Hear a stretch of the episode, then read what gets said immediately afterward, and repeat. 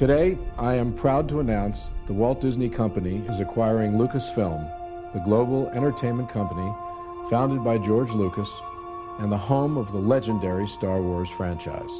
In addition to getting the rights to one of the greatest family franchises and epic stories of all time, Disney is also acquiring all of Lucasfilm's operating business. The Star Wars universe, including industrial light and 17,000 characters, inhabiting several thousand planets and spanning 20,000 years.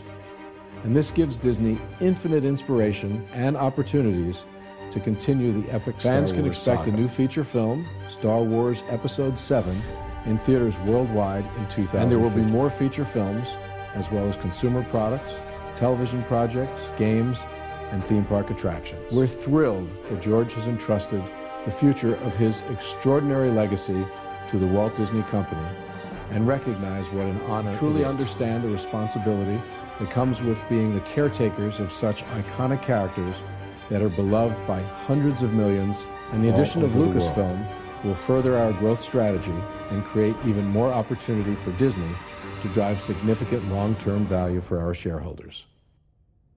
I hope one day, because these NDAs are extremely strict, as as your brother, I'm sure, can attest. At at some point, I hope that there is a great unauthorized history written about how these movies came to be, why they changed the way they did, and what happened.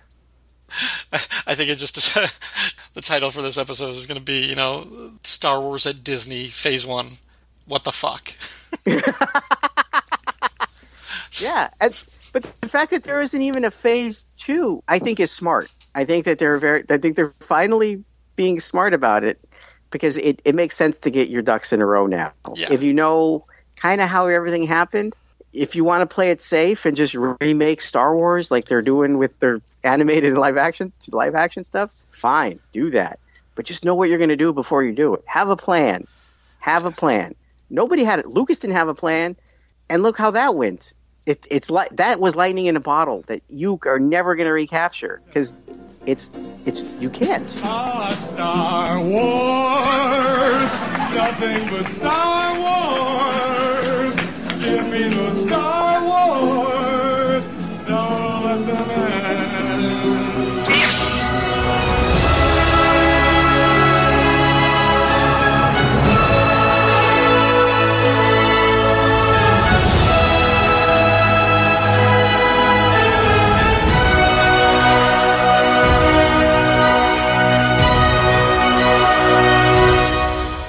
Hello, I'm Ryan Daly from the Fire and Water Podcast Network, and you are listening to a very special episode of Give Me Those Star Wars. As often as possible, we at the Fire and Water Network adhere to the mantra Find Your Joy. We talk about the things that make us happy, that we are passionate about. That doesn't mean ignoring the bad. If there's something to criticize, we most certainly will. But hate bashing a movie or comic book or TV show or song, I'm sure there is an audience for that type of review, but that has never been the audience that we have courted. Because frankly, we don't like to waste our time living with that much negativity. This is only a hobby after all, and life is too short to do anything other than derive as much pleasure from it as possible. At least, most of the time. Some topics are much harder to enjoy than others. Some material can't simply be celebrated, it has to be dissected. You can't look away from the material, you can't pretend like it didn't happen. You have to face it and talk about it. That's the only way you can move forward. Such is the case with the last five years of Star Wars films, the new era under Disney that I am calling Star Wars, the Disney Age, Phase 1. This episode of Give Me Those Star Wars includes conversations with David Ace Gutierrez, Andrew Leyland, John and Maggie Schaefer Hames, Neil Daly, and Mike Gillis. We discuss the new trilogy, The Force Awakens, The Last Jedi, and The Rise of Skywalker, as well as Rogue One and Solo. We discuss creative turnover behind the scenes and fan outrage on social media. We discuss the good and the bad. When there is joy to be found, we acknowledge it.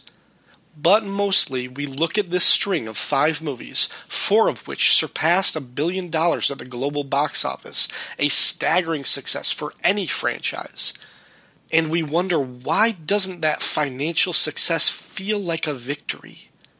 Star Wars, with the backing of the biggest, most dominant movie studio in history, with visionary filmmakers and amazingly talented actors, with two generations of fans desperate for more and a whole new generation of kids to ensorcel, with the future wide and inviting, with the Force as our ally, with all of that. What, in the name of all that is holy, happened here? For Star Wars The Force Awakens, opening in theaters December 18th, 2015. Take a look. Part 1 I Will Finish What You Started. The cool thing about The Force Awakens was it lived up to the hype, which I thought was going to be almost impossible to do at the time. Disney had purchased it, everybody knew about it. We were excited that they were going back and the original cast was coming back for more Star Wars movies, which we'd been aching for for a long time.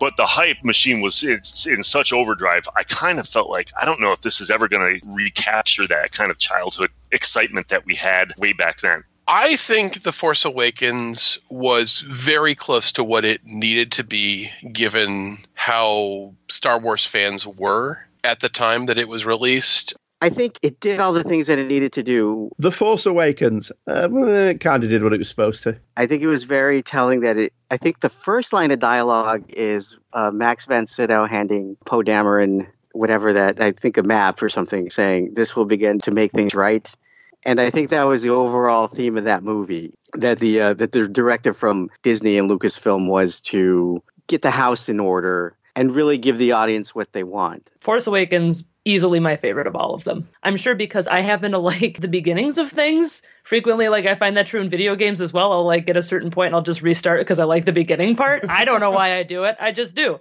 But The Force Awakens had so much promise, and I liked where it was going. Um, so it, Force Awakens was definitely my favorite. Speaking of the beginnings, the first half hour or so of that, especially, are some of the most Star Warsy stuff since the opening sequence of A New For sure. I mean, I still watch it, even no matter what I'm feeling about any other movie or any time. I get a big grin on my face when they're running. yeah. Know, and the Millennium Falcon flying and all of that. And it's so running cool. away from things and they're yelling. And, and I love Rey, and I love that she's constantly trying to get Poe to like let go of her hand or Finn, not Poe, uh, uh, Finn to let go of her hand, and it's it's Absolutely. it's really funny. The lightsaber being pulled, and then it, it turns out that it's Rey that has it. Yeah for the most part, I really do like what they did with the movie. It's fun, it's quick. It's the first time I've seen Harrison Ford try since like Air Force One. But as much as I love the characters, I love the actors, I think that they set up a great series of movies. I love Rey, Finn, and Poe. I absolutely adore Adam Driver as Kylo Ren.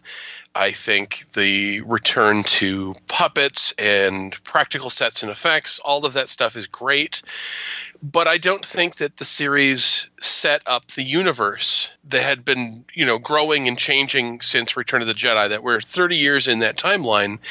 That the New Republic has, at this point in the timeline, existed longer than the Empire ever did by about 10 years. And they, they blow up that status quo without fully telling you what it was that was destroyed. You don't really ever fully understand what it was that was lost, and you only really learn that the Republic is kind of collapsed in the opening crawl of The Last Jedi. And it's kind of telling the looseness of things when you look at the art of, of uh, The Force Awakens.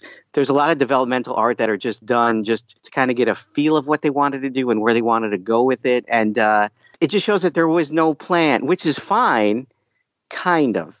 It's kind of fine to go into this without a plan when you're starting, but I think as you get further and further in, it's probably good to have one. For example, Poe Dameron, the character that was supposed to die off, is just sort of left to live because Oscar Isaacs was charming enough to keep going as a character, but doesn't really serve. He never really had a purpose beyond the first movie. But all in all, I think as, as sort of a reboot remix, that's how I described it when, when I had to do a review of the movie. Uh, I think The Force Awakens is, is a is a great start to something, and and they really got lightning in a bottle with with Daisy Ridley and uh, Adam Driver. But the bottom line is, it delivered in its promise to get us excited about Star Wars. It was a fun event film that lived up to the hype.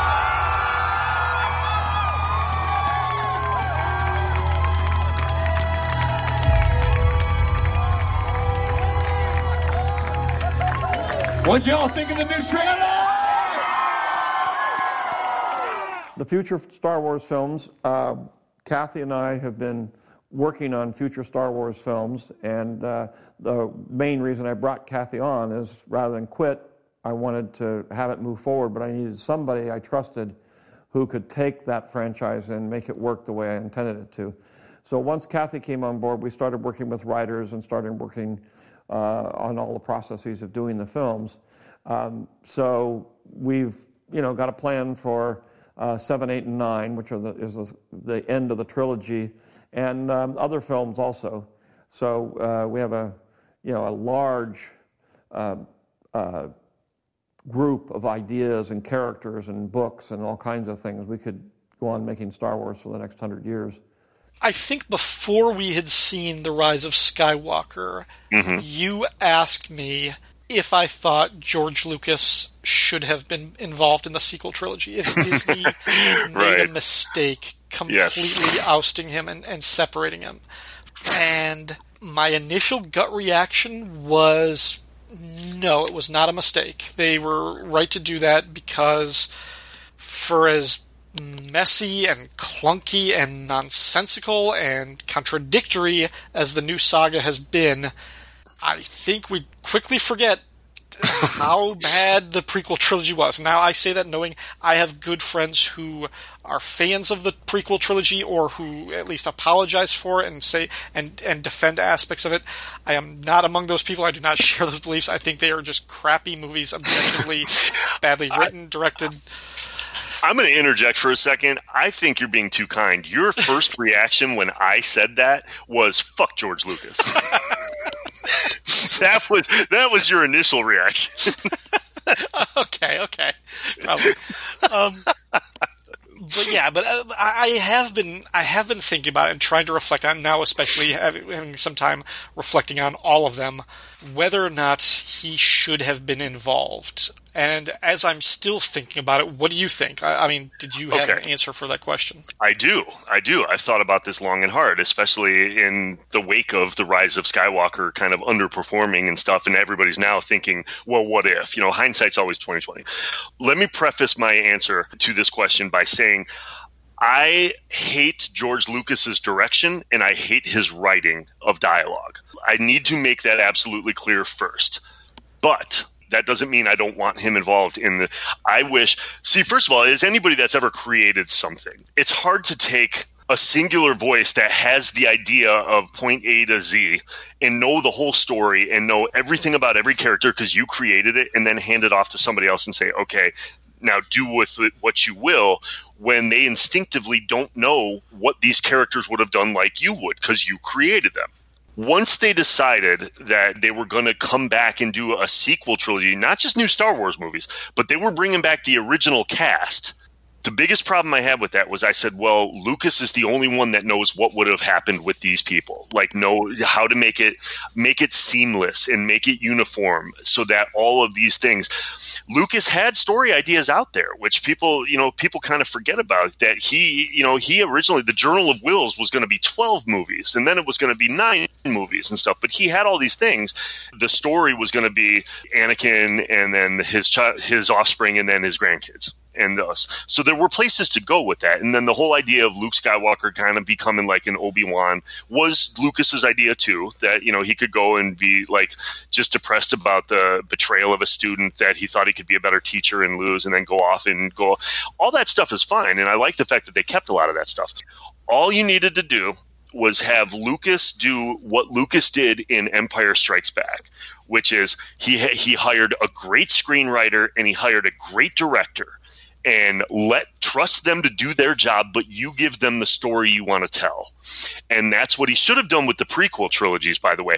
I love the concept for where he was going politically with this rise of the emperor and the the birth of the empire and all this stuff. I thought that conceptually that was great. There was a lot of stuff there. But George Lucas can't direct actors very well, and he can't write dialogue to save his life, and that was the problem. And and he was way too enamored with technology and trying to make everything look like a video game. Aside from that, there was the story elements were there, and I thought were awesome, and I really liked where he could have gone had he just given it to better writers. So that being said, that's my opinion about the the last half. So for all the people out there that think I wish George Lucas would have come back and directed all three of the final movies, no, that's not what I'm saying.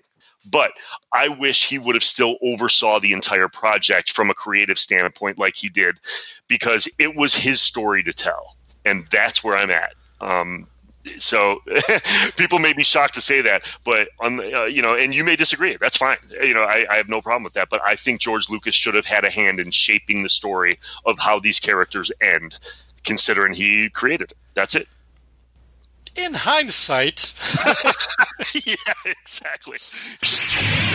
That's actually one of the things that made me so hopeful about The Force Awakens was I was so happy to have a female protagonist as the main character. Not that Leia's not great because she absolutely is. Um, and I like that she's included in, in the, the Facebook meme of all my favorite princesses grew up to be generals. And I, I really liked Rey. Not not just because of that, although that might have colored some of my opinions about her too. But I liked that we didn't have a boy, that the girls in the audience had an actual like allegory right there instead of having to either take over like the boy's role, right? Because the boy's usually the hero, or be the hero's girlfriend. Nope, this time we get to be the hero. We got to play April for once. I saw The Force Awakens in the theater a lot. And I remember, like, after having seen it so many times that I could basically just go there and watch crowd reactions. And one of the last times I saw it, hmm. the row right ahead of me, but like 10 or 11 seats to the side, so I could kind of see them. There was, I think, a trio of girls, probably preteen age. I, I guess like nine, ten ish, somewhere mm-hmm. around there. And I started watching them when I knew it was coming. When I knew that lightsaber started to shake in the snow, and when it zips by Kylo Ren's hand and lands right in Rey's. Yeah. I was watching those girls and their jaws dropped and like gasp and everything. And when she ignites it, they looked at each other like, "Are you seeing this?" And I was like, that is movie magic. That is an experience that everybody should have. We had that when we were kids. Now they get it. And and if there are fans out there that are pissed off at that, fuck those fans. like screw them. Yes. Like how can you want to take that away from somebody? Uh selfishness does some terrible things to people. Yeah, it's selfishness mixed with I mean, we're this freaking dumpster fire right now in society and the world is one. It, when it comes to how we interact with each other, all fandoms have their toxicity. They all do. It, it's our turn now. But the thing is, because of how how elevated Star Wars is in the fan culture, we've become the poster children for look at how terrible nerds are and there is some stuff I'm I'm going to talk in a bit about some Russian trolls and some other uh, troll related activity, targeted and otherwise. But ultimately, they were just building on things that were there.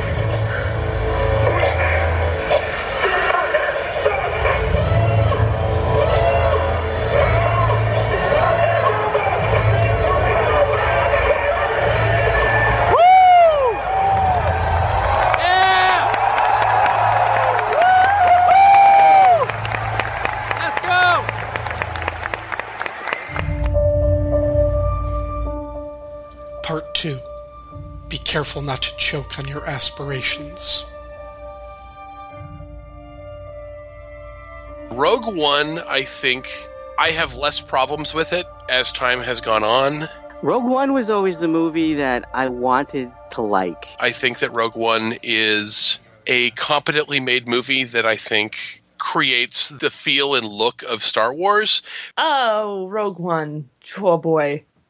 I, have seen it twice. Rogue One best fan film ever made. Rogue One to me was awesome because it captured the feeling and energy and emotion of like some of the great war movies from like Force 10 from Navarone or The Great Escape or Magnificent Seven, kind of like some of those old war movies, but about this ragtag bunch of people who were sacrificing their lives, knowing that they were going to sacrifice their lives for something greater. I think perhaps it has a little too much fan service in it. It's supposed to be the first standalone movie, but I don't think it would be comprehensible if you hadn't at least seen the original Star Wars. Is, is this so strange to me when I, you would think this would be the easiest movie to make because this one is just you know what the ending's supposed to be. You know where you're supposed to hit, what notes you're supposed to hit. And this also kind of looked and felt much more like the original trilogy from the 70s and 80s. This had that look and feel about it that now The Mandalorian has too. But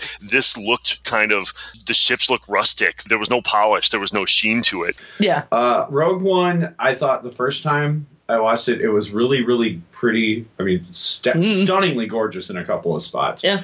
But I thought of it as being kind of unnecessary to the extent I think we said on our show once. When I watch A New Hope, I don't get the impression that the thing that just happened Oh, was, was what, what we happened. just saw. Right, You know, yeah. Darth Vader doesn't seem to be breathing any heavier than. oh man, I just killed a whole bunch of you guys. Was- I did. I do definitely remember liking the movie uh, the second time through more than when the first time I watched it. And I love a good heist movie, but I couldn't tell you the names of any characters in this that weren't already established, except for maybe I think one of them's name is Krennic or something like that, and Jyn Erso. But and this is where we see the what I call the rise of the Star Wars type, where all the female protagonists began to they fit the same physical description, petite, doe-eyed brunette, and we never really get beyond really these sort of sweeping brushstrokes of characters, but nothing concrete. Um, I think it loses a bit at the end because all of the characters are dead and the movie goes on for another five to ten minutes. But for the most part, I like it. I really do actually like a lot of the characters in it. I like a lot of the choices it's willing to make, like killing everyone off. I can't say no to Donnie Yen in anything, though I wish he'd had at least one more kung fu scene, maybe while walking to the switch and guarding the switch. That would have been awesome. I will never say no to more Donnie Yen. I was never. I, I, I walked out of that theater really wanting to like it, and it's a beautiful looking movie, but narratively, it just doesn't gel for me, particularly on any on any sort of character basis. This is going to shock a lot of people and maybe uh, create some dissension, but I, I put it in the top three of my Star Wars films. I honestly have it as a top three film, um, and it's creeping up on the top spot. It's it might be right behind Empire Strikes Back. May the force be with us.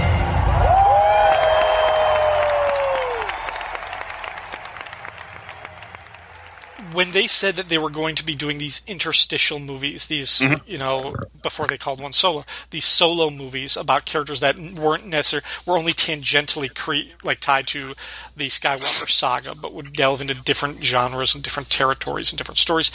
I thought that was great. I thought that was what Star Wars needed. Me You too. Me too. Grow the world, go expansive, Yes. like take this into new directions. Ultimately, I don't think that's what they did. I mean, I, I think they, they kept No, the they world didn't as all. small and Yeah. contained as possible. And given the failures of kind of well, I mean, again, commercially they certainly weren't failures, but looking at what tripped up the saga as a whole, and it looks like maybe they're not going to do these types of movies, at least not for a while. It's hard not to look at the, the Star Wars saga that we have right now and see Rogue One and Solo as kind of these weird oddities that don't necessarily belong. And again, with the benefit of hindsight, I think these would have been stories like if if they knew what they know now, these would have been great stories to tell as Disney Plus series. I think there was a problem of messaging.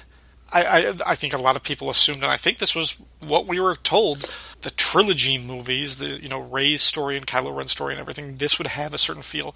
And these spin-off movies, these one-offs like Rogue Right. One, Solo, what might have been a Boba Fett or a Obi Wan Kenobi story, which are now being reshuffled and recycled into Disney Plus series, these were going to be very different feels, and they were going to have very different. And I think those were the places where you would find more auteur filmmakers, where you could have put the the the right place for Lord Miller that would give you a Star Wars movie that doesn't feel like any kind of Star Wars movie you've ever seen before. It, it would almost be a safe place for that type of experimentation.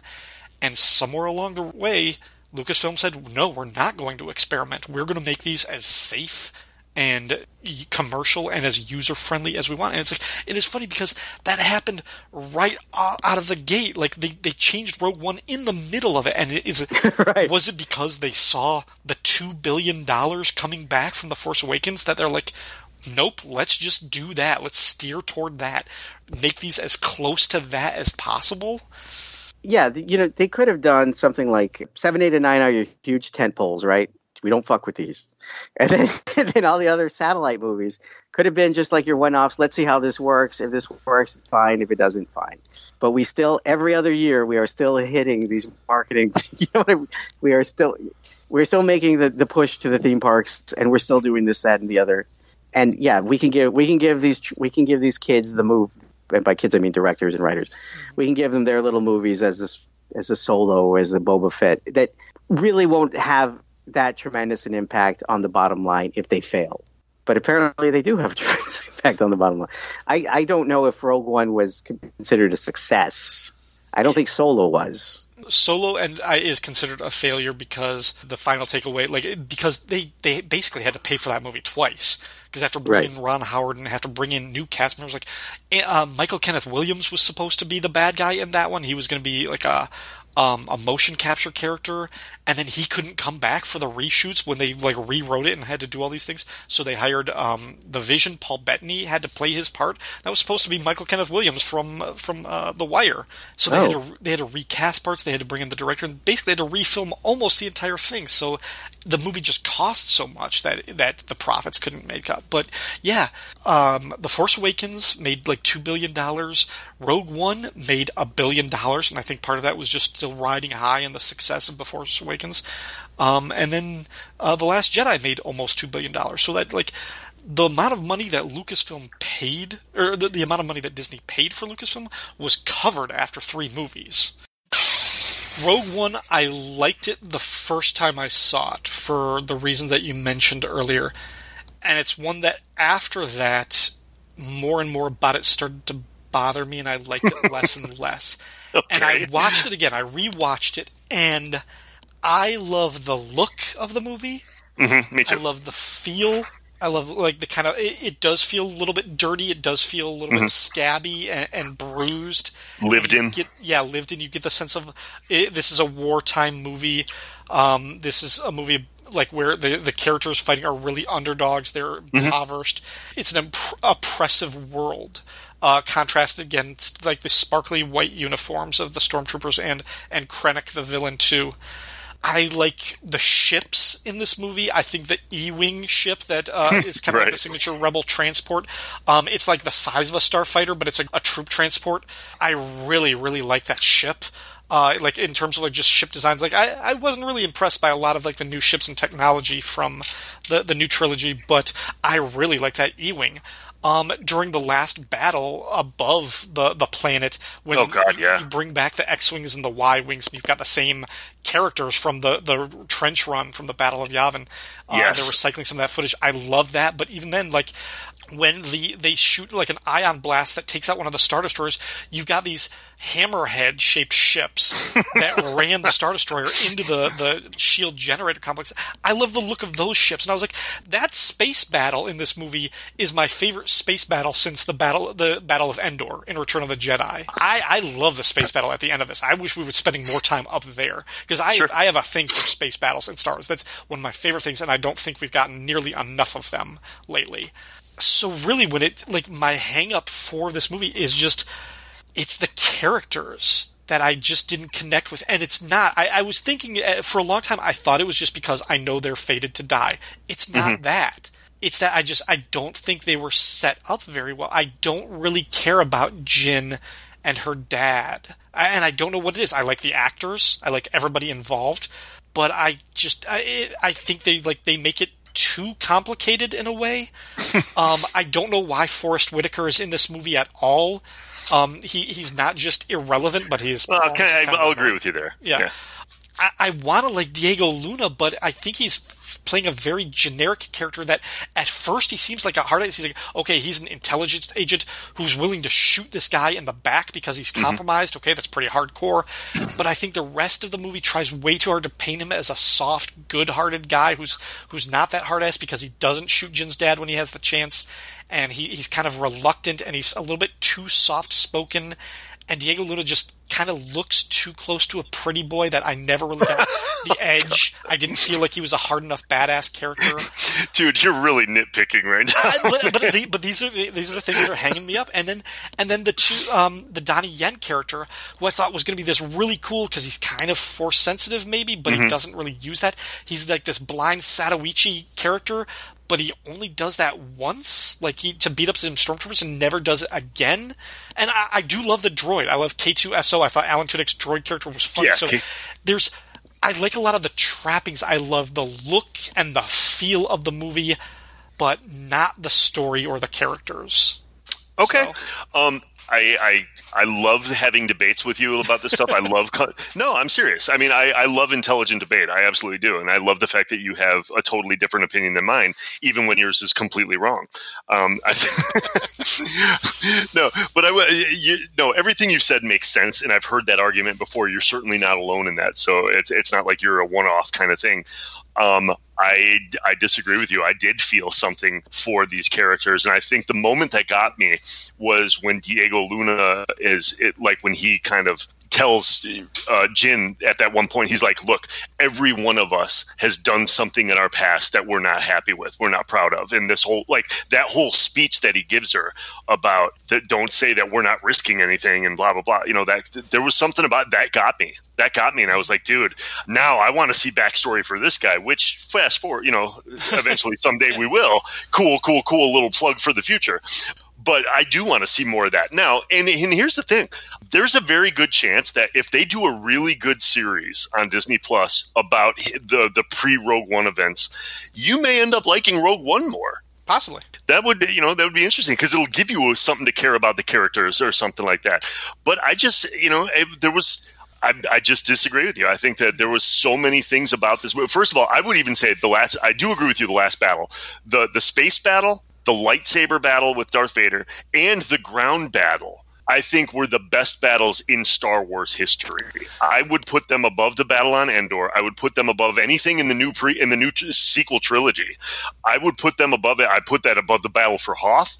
Everything about that and the fact that they had three things going on at one time kind of like they did in Return of the Jedi, which was mm-hmm. clever, which was very clever, taking us to different battles.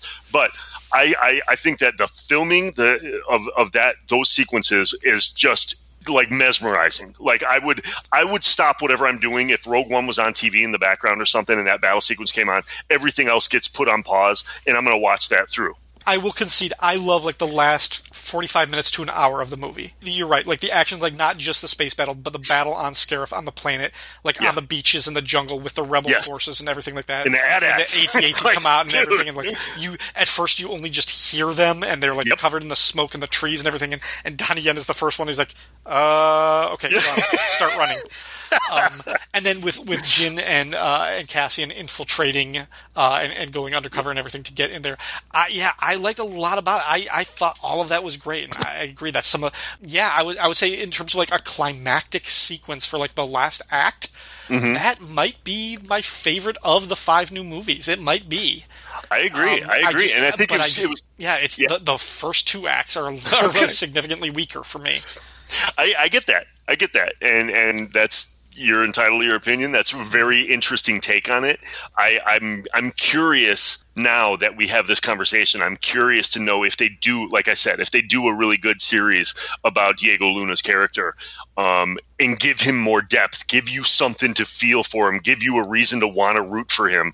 Um, I, you know, I'm I'm wondering if you ever revisit Rogue One with a different set of eyes little thought experiment because this occurred to me after the movie had come out, but I was thinking about it a little bit later. Okay. When they had committed to recasting a young Han Solo, that they were going to do solo adventure stories, Han Solo adventure with a different actor. They, Yeah. they were basically saying, you know what, Harrison Ford is one version, but we're giving you a different version of Han Solo, different actor, and this is what is going on. After they did that, I would put forth that Rogue One would be better if the Jyn Erso character, Felicity Jones's character, if that was Princess Leia.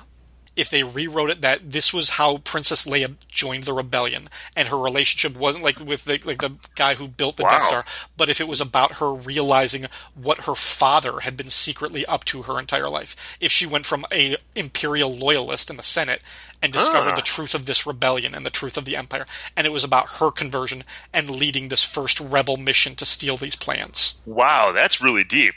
That's really good. I'll, I I would see that movie. That's really interesting. I I hadn't thought about that, and I uh, like I said, I'm I'm too much of a fan of Rogue One to want them to to change it or do anything to have wished they did something different. But you make a very valid argument that that would have been a cool movie, and maybe would have brought more people into it. You know, there might have been more. I mean, even though the movie still made a billion dollars, can you imagine if it was Princess Leia's origin kind of thing? You know, like who knows what that would have done? That's a re- that's a really good point. I'll give you that. The only thing that might have tripped that up is if they had done that from the beginning and the timeline, Rogue One came out two weeks before Carrie Fisher died. Oh God, oh, Jesus. That, that might have.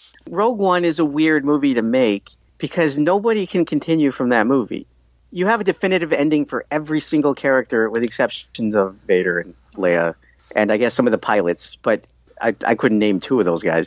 But I just mean it's it's it was and it's a it was just an odd choice to do a, a Star Wars story about the thing that leads to the special thing in Star Wars: The New Hope. I think it was poorly conceived. I think somebody had the idea, hey, what's the story of how did they get the Death Star plans that start off Star Wars? And somebody's like, oh, that would be a good movie. And they didn't really think about, no, it wouldn't.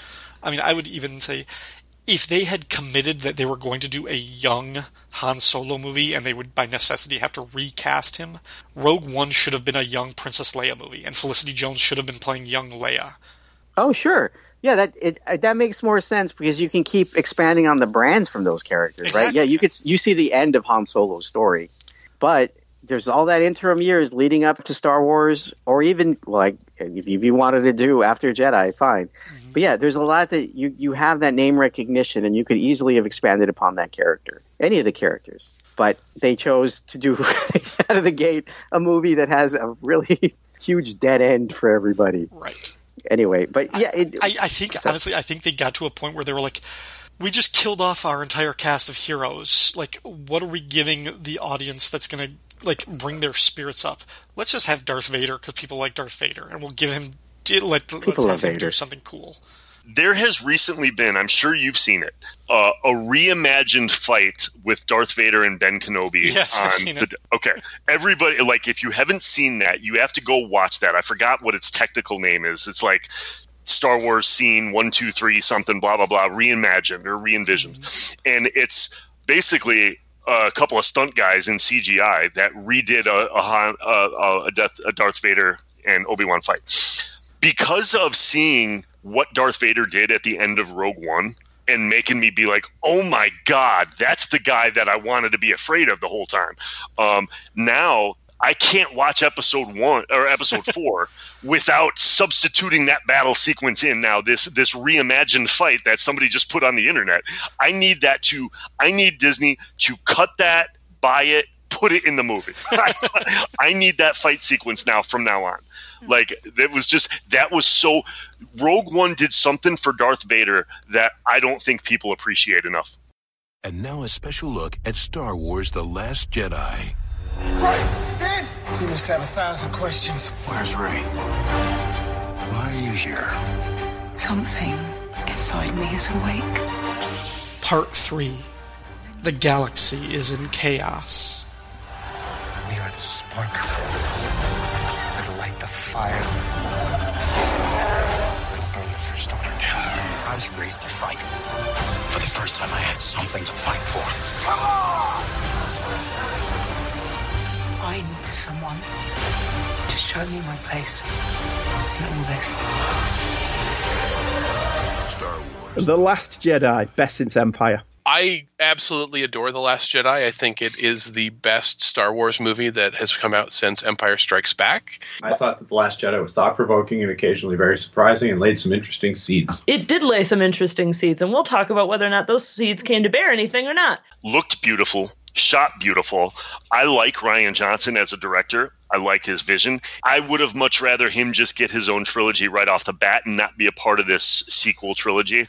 I think that it was willing to do things that took risks, that it forced you to challenge your views about a lot of lore that the series had that it took risks with the characters. This is where the Kylo Ren story really gets interesting to me, where the character, where Adam Driver really gets to show his chops. It was the first time since Yoda and Empire that we had a truly emotionally satisfying explanation of the Force, that it kind of in a way took back the series from the sort of aristocracy of bloodlines and opened it up to a real possibility of you don't know where the movie's going to go after that. That they broke enough of the toys, but they didn't break the toy of Star Wars. And I know that a lot of people disagree with me on that. But I really think both uh, visually, from a writing standpoint, and on a rewatch, you really see a lot of the choices and risks that it took. The scene where Luke throws the lightsaber away is, is indicative of, I think, everything this movie was trying to say. And I'm not saying that it, he said it perfectly. And I personally liked a lot of the decisions that Rian Johnson went with, where he said, okay, we're going to, you know, there's all these expectations of where these movies are going to go, but we're not going to do that. We're going to go somewhere else. I'm not going to say it's a perfect movie. It certainly has flaws, but I think that everyone's at the top of their game, and um, I I like a lot about it. I liked the A plot in that movie. Everything with Rey and Luke and Kylo Ren was amazing, and I did not much care for the B plot with them on the casino planet and Benicio del Toro. It was our, it was okay. I it just it didn't work very well for me. I like it better the more I watch it. The more that I know it's coming and it's there because I know what sure. the whole intent of it was was to establish this sort of idea that war is what is profitable it good for? To, yeah, what's it good for? The bottom line. Getting rich people richer. Yeah, All right. and that was that was an interesting thing, especially if you're doing Star Wars as allegory, Mhm. which most Star Wars is. Right. That would have been a really intriguing thing to talk, and it still could in the future. Who knows? So Who knows? While a lot of people liked Canto Bight, I always felt that sort of story isn't a Star Wars story. And maybe I'm contradicting myself because I'm saying Johnson was going to take it in places that the franchise had never really thought of visiting. But the idea that the only people that profit from war are war profiteers is to me more of a Star Trek idea. That's like a Cloud Minders thing. That's not space fantasy. I l- yeah, that's probably it. I mean, I didn't like the movie, but it wasn't because I didn't like the fact that he took it somewhere new. That's not the case. I think a lot of people feel that way. Um, I just feel like it doesn't fit. And like you, Ryan, my problems with the movie never mirrored like the, the big SJW complaints. Like I didn't think Rose Tico was a great character, and it wasn't because she's an Asian girl or anything like that. I just didn't think she had much to do. I never understood the uh, arguments against the movie because they weren't the right arguments to me. Do you know what I mean, Ryan? Like they're I, I absolutely do. that was one of the reasons why I tuned out was because I was like, I don't like this movie, but the people who hate this movie are not the same reasons, and I don't want to get lumped in with them, so I'm just not going to talk about it. Right, right. So my my problems with it were never the big quote like the quote unquote problems that people had with it. My problems with it were that there were two of the major characters virtually went nowhere with things. And like you, I think yeah, we had a happy ending for the for the big three, right? For Luke, Leia, and Han. They had their ending, and I felt like the ending just kept getting prolonged for these guys, and they didn't even. And like, yeah, I get it. Life does not always provide a happy ending, but in a space fantasy, maybe that's where you want to go with it. Let the past die.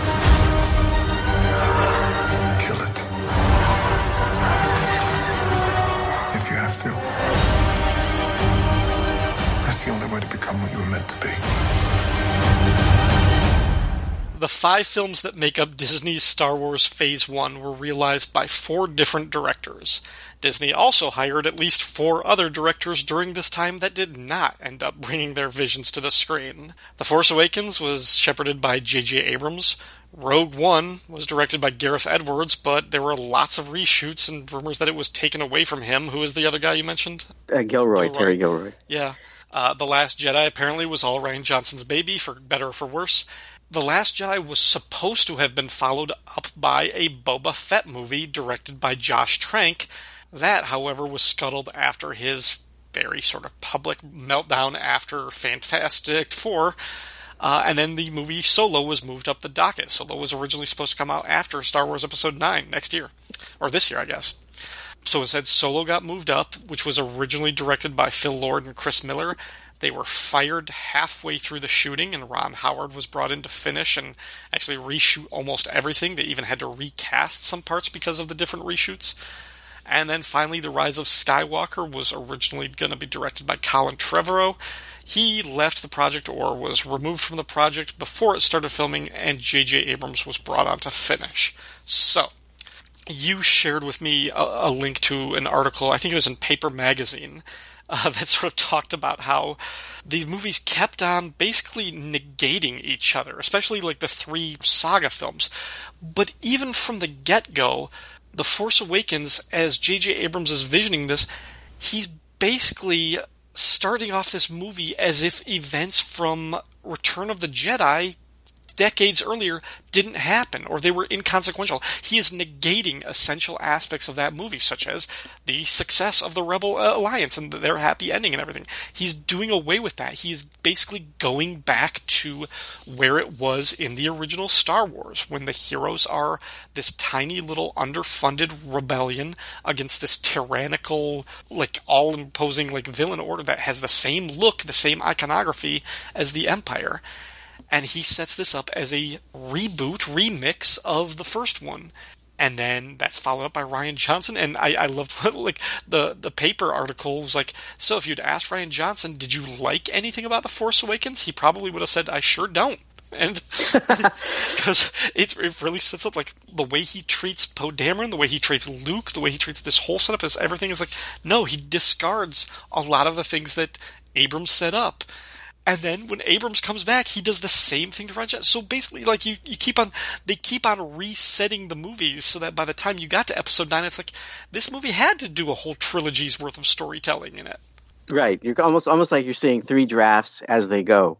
If you just want to look at J.J. Abrams as a filmmaker, he hasn't, in my opinion anyway, he's never really done anything innovative. I think he he puts great spins on things that we've already seen, and certainly he did thankfully breathe new life into Star Trek. You know what I mean? But by making it Star Wars in many ways. Yeah. But um, I don't think you he could ever be called an innovative guy or a visionary. But I think you could call him a guy who knows who knows how the stuff works. He knows how to serve the audience what they think they want. I think Abrams' whole intention was just it was a nostalgia remix just to get people reacclimated with the idea of Star Wars and introduce and just hit the right notes. It was like a great it was a really good cover band version of a song we all love. So then, by the time the next movie comes out in this, Rian Johnson, I mean, I think he did what I think they needed to do a movie earlier, which was he's like, okay, let's actually advance this story. Let's take this in a new direction. Let's push this thing. Let's let's surprise the audience a little bit. But it's a weird thing to do when the movie that you just had is all about nostalgia and is all about just reminding the audience what they loved. Like it's it felt like a weird thing, and especially when they keep saying, you know, thinking about this as a trilogy of movies and then part of a nine-part saga and everything. Essentially, when you have episode not seven is now just a rehash of episode four, and episode eight is now saying screw episode seven. Nothing about that was important. We're going to do something completely different. It's like, well, this is the penultimate chapter. You've got to set things up for the big finish, and you're not doing that because by the time you get to the end of episode eight I felt like nothing mattered across either of these two movies. That was I loved The Force Awakens when I saw it because of how it made me feel as one movie in isolation. Once Right. it's no longer a movie in isolation, once it becomes part of a bigger saga, which you have to acknowledge when you see episode 8, then I'm like, well, now I don't like this movie very much. And that's kind of what broke my heart as a Star Wars fan for a long time, is because by the time I got to episode 8, it's like these movies just screwed each other. And I, I don't know what they do from this point on because I mentioned this when I was uh, on the Film and Water podcast talking to Rob and Shag and Max Romero in that episode. The la- the very end of episode 8, you've got the heroes and the whole resistance is in the Millennium Falcon. It's like a dozen people and you've got your villains as like the remix versions of Darth Vader and Grand Moff Tarkin. It's like you're back to square one where the saga began in 1977. You haven't advanced anything. You haven't pushed the story forward. Here's the thing. I think if you, if they, and I'm going to compare this to another franchise, but if they wanted to go the auteur route, which seemed like that's what they were doing with Rian Johnson to me, you are giving this guy your baby and saying, do whatever you want. Like if you look at the Aliens franchise, right? Mm-hmm. Those first four movies are all done with very four different points of view. Mm-hmm. The only thing uniting them is the protagonist, and even in four, it's a clone. but, but but still, each of them has their own visual identity and own thematic identity. But they're all alien movies, right? And whether or not you like them, whether or not they're good, is that's that's a different discussion. But each of them has a point of view.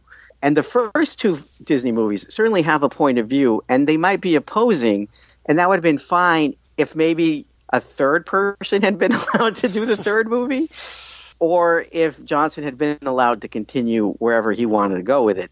But bringing in the guy who just does the nostalgia thing is politically smart, I guess, and certainly I think to some saves it, but it doesn't do anything interesting with it. Right. To save their skins, to save arguably the franchise and the goodwill, it needed to be Right. two and a half hours of fan service. Um, Right. And that's what it was. Now, Avengers Endgame, which came out a few months earlier, was a crapload of fan service, but I felt at least it was in service of an actual story that warranted it. This one Right. didn't have the story that warranted it. This was this was J.J. Abrams saying, "I'm going to throw emotional beat after emotional beat after emotional beat, and just try and close your eyes and come with me on this, and just remember what you liked about Star Wars." And for me as an audience, it worked, but just barely. I'm to say it. I, I Well, forgave it just enough to ultimately say I enjoyed the movie, but I can't say that I recommend it as a good movie. Yeah, I can't even honestly. I did a rewatch before our conversation. I saw almost all of The Force Awakens, but I fast forwarded through bits. I fast forwarded through whole bits of The Last Jedi. Canto Bight could not wait to get through. Yeah. Anything with Poe Dameron could not wait to get through. As far as I'm concerned, that movie ends when Rey and and Ben part ways. And while I am moved beyond tears when Luke and Leia share that final scene together, it still gets me. That part of it's great, but as soon as that ends, I'm kind of left adrift. And I think, okay, maybe there's only one way up. There's only one direction, and that's up. Because you have Rey. It's I mean, this whole thing's really Rey's journey and her amazing friends. Do you know what I mean? Like Yeah, it's yeah. just it doesn't. Those two other characters do not add anything. And I know I have a lot of people are Han and Leia fans, but once you get to Jedi, they're kind of useless for the most part. That whole that Endor thing just felt it feels like well we got to give them something to do. You and could again, have, it's you could have put anybody else on that Rebel strike team. Han could and Chewie could have been piloting the Falcon. Lando could have been on the ground. None of that Right. stuff matters. That was Luke's story. It almost wasn't Right. worth bringing Han back, and I think Harrison Ford knew that and was pissed about that for decades. right. And I, I think you're right because in as much as this has been Rey's journey through these three movies, once she leaves the like once she has her confrontation with Ben in the in Snoke's throne room, her story, her arc is over in that movie. From there on, from like the last half hour, it's Luke's turn to shine, and like she has to take a back seat. And I think that's why you're like, eh, it's a cool looking face off when Luke squares off against Kylo Ren, but there was always something about it that felt a little bit unsatisfying. I'll tell you what really killed me about that scene was Luke is causing a diversion. He doesn't tell anyone what he's doing. You're trying to buy them time to leave, but you should probably let somebody know that that's what you're doing because they're all just staring at you, thinking that you're about to die. And the fact that Poe Dameron figures this out, who's never fucking met Luke, right? And not Leia, his twin sister. And I'm not saying that they're going to share the same intuitions or anything, but she'd be like, I think I know what he's going to do. Mm-hmm. Because he's my twin brother, and we've trained and hung out for 30 years at this point. I, I think they were kind of a prisoner. They were almost held hostage by how just naturally charismatic and likable Oscar Isaac is. Because his character was not supposed to be a big deal from like the Force Awakens. His character was supposed to die in the first like half an hour. Yeah, in the crash. And JJ just liked him. He liked having him on set. He liked the energy, he liked the performance. So he brought the character back to be like the rebel pilot who saves the day at the end. I, I think Rian Johnson then had to give a, a major plot, a major story arc to this character who really wasn't a two dimensional character. He wasn't necessarily that interesting. He's just like he's kind of like the the Maverick without the angst. He's more of the Iceman. So yeah, like, he is kind of Iceman. So that's a that's a fun supporting character, but that's not necessarily a guy with a lot of depth that you need to explore. But they did that, and I I have had this trouble with the Last Jedi because the whole conflict. I, I understand that Rian Johnson wanted to make the point that his whole story arc, the whole theme of the movie, is about failure and needing to Yeah. lose and having to learn these lessons. But right from the get go, he leads this mission against this Star Destroyer, and Leia slaps him in the face and says, You Yeah. shouldn't do that. You got a lot of people killed. You have to be smarter than that. This takes place five minutes after he did the exact same thing in the last movie, and it worked then, and she had his Yeah. blessing then. So okay, you're telling you're you're doing an interesting subversion of that idea, but it feels contradictory to what you just gave me a scene earlier with these two characters. And, Okay, and that so- that was sort of the, the, the discontinuity. And then by the end, of, by the time we got to this movie, they I, I felt like they were forcing me to understand, like, okay, Poe has got to grow up and he has got to take on the leadership of the Resistance. He's got to take over for Leia. Yeah. And the whole time I'm thinking, going back to your uh, point, what we were saying about how it's about the people coming together and they need this reason to rally around. I was the focus of that particular thread of the story shouldn't have been on Poe. It should have been Finn, who rises up from a, a traitor, or, or, well, what they call the traitor, but a deserter of the First Order, brought into the brought into the Resistance, basically just because he's tagging along because he has a crush on a girl. But he becomes a believer, and he becomes the hero of the Resistance, and he eventually becomes the leader who unites the galaxy against the people who took hi who kidnapped him and brainwashed him when he was a kid. I think Yeah. that would have been a better hero's journey for Finn, and just keep Poe on the sidelines as another tag along supporting character. But Oscar Isaac was just too good. Oscar Isaac is great. Um, he oozes charm even when he's given really bad material. I loved his character arc in The Last Jedi. I I think it's almost perfect because it doesn't just tweak Star Wars; it tweaks every character like that in every franchise.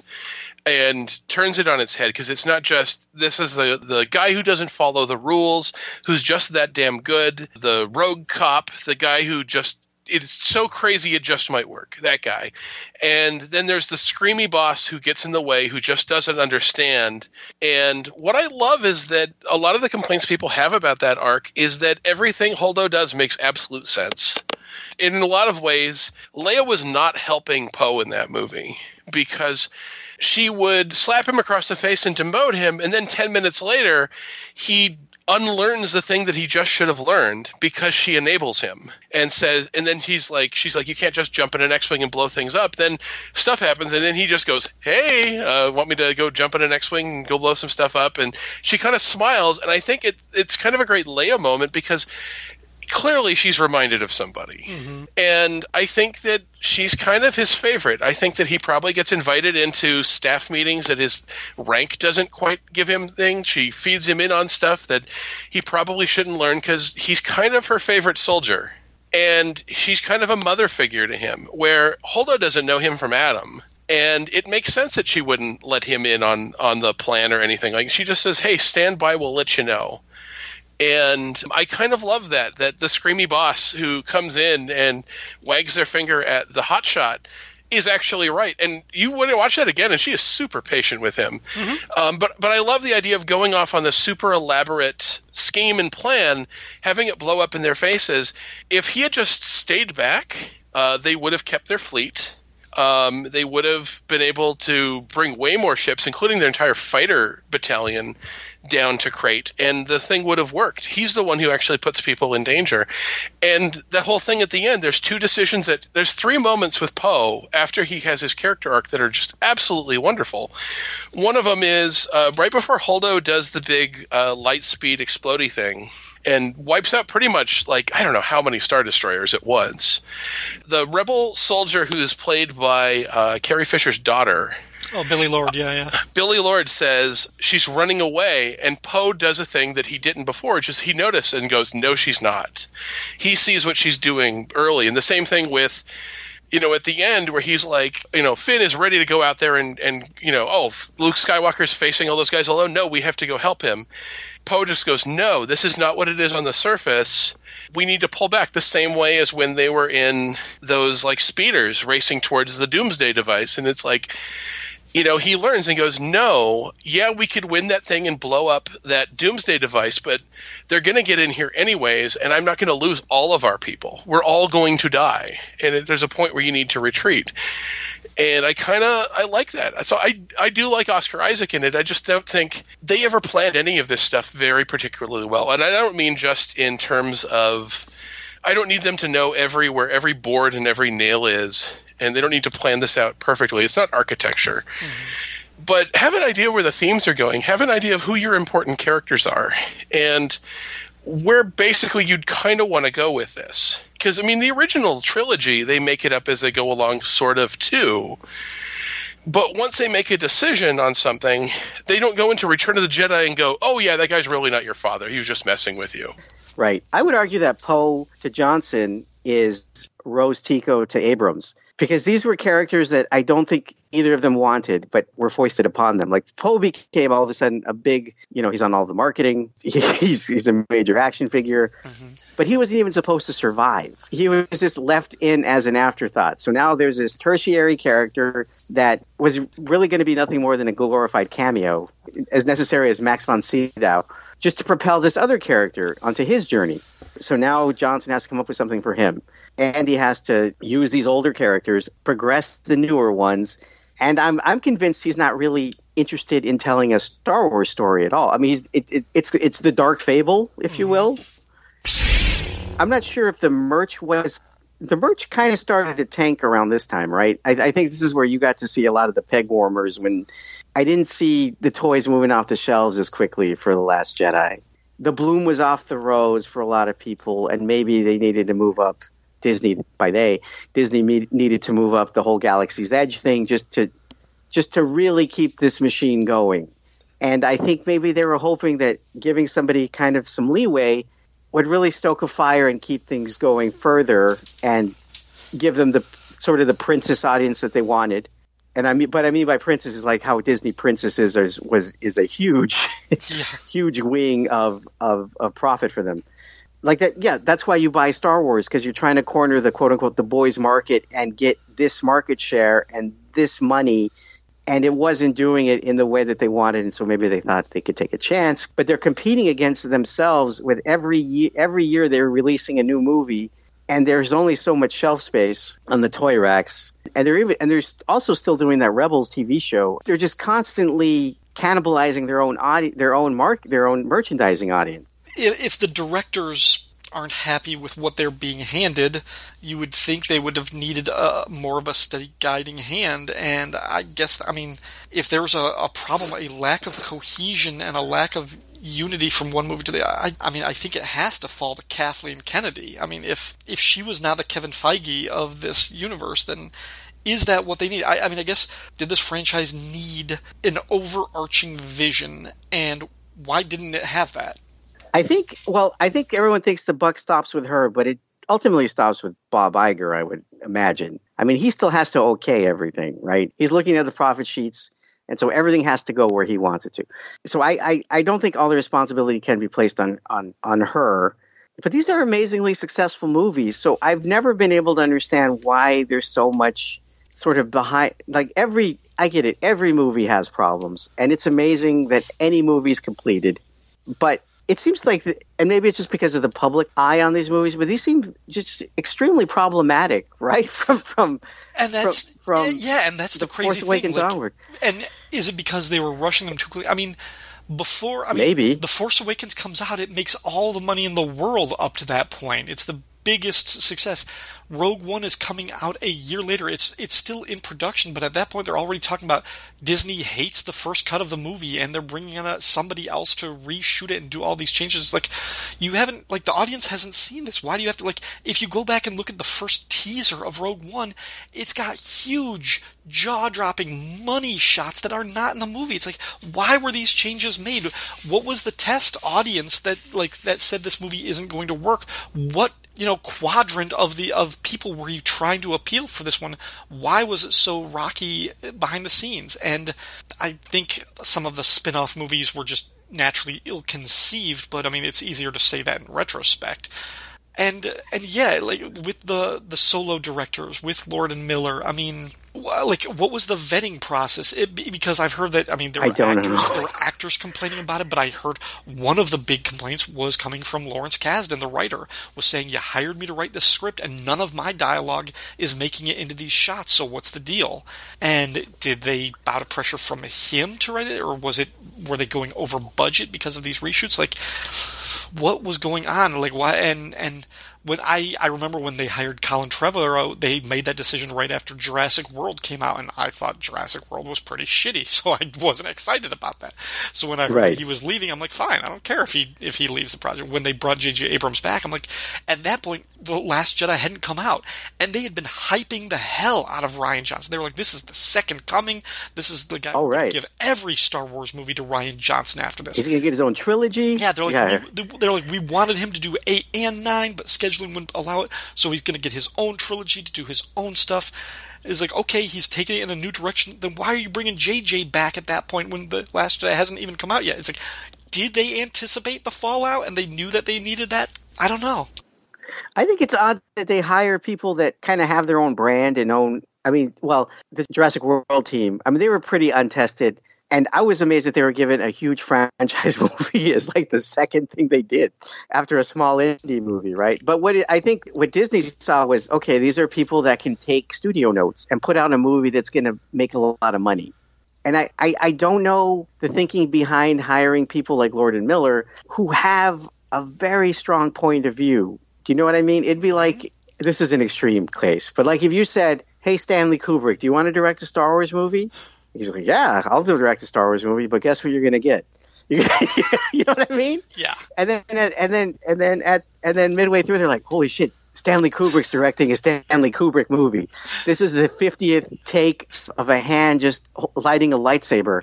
And we're in the ninth month of production. What so are we going to do? Jones has been crying on set for nine hours. right. Stop. Right. He won't Some guy in a yeah. mask keeps keeps jumping through a door at her.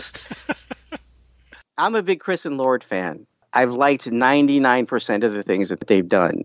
This is where my problem with the hiring the uh, the young auteurs thing that Lucasfilm was doing.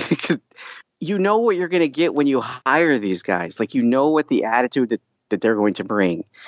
And it's not like these guys haven't worked with a mega, mega corporation before, having done the Lego movie, having worked on Spider Verse, although that, that seemed to be them kind of unshackled.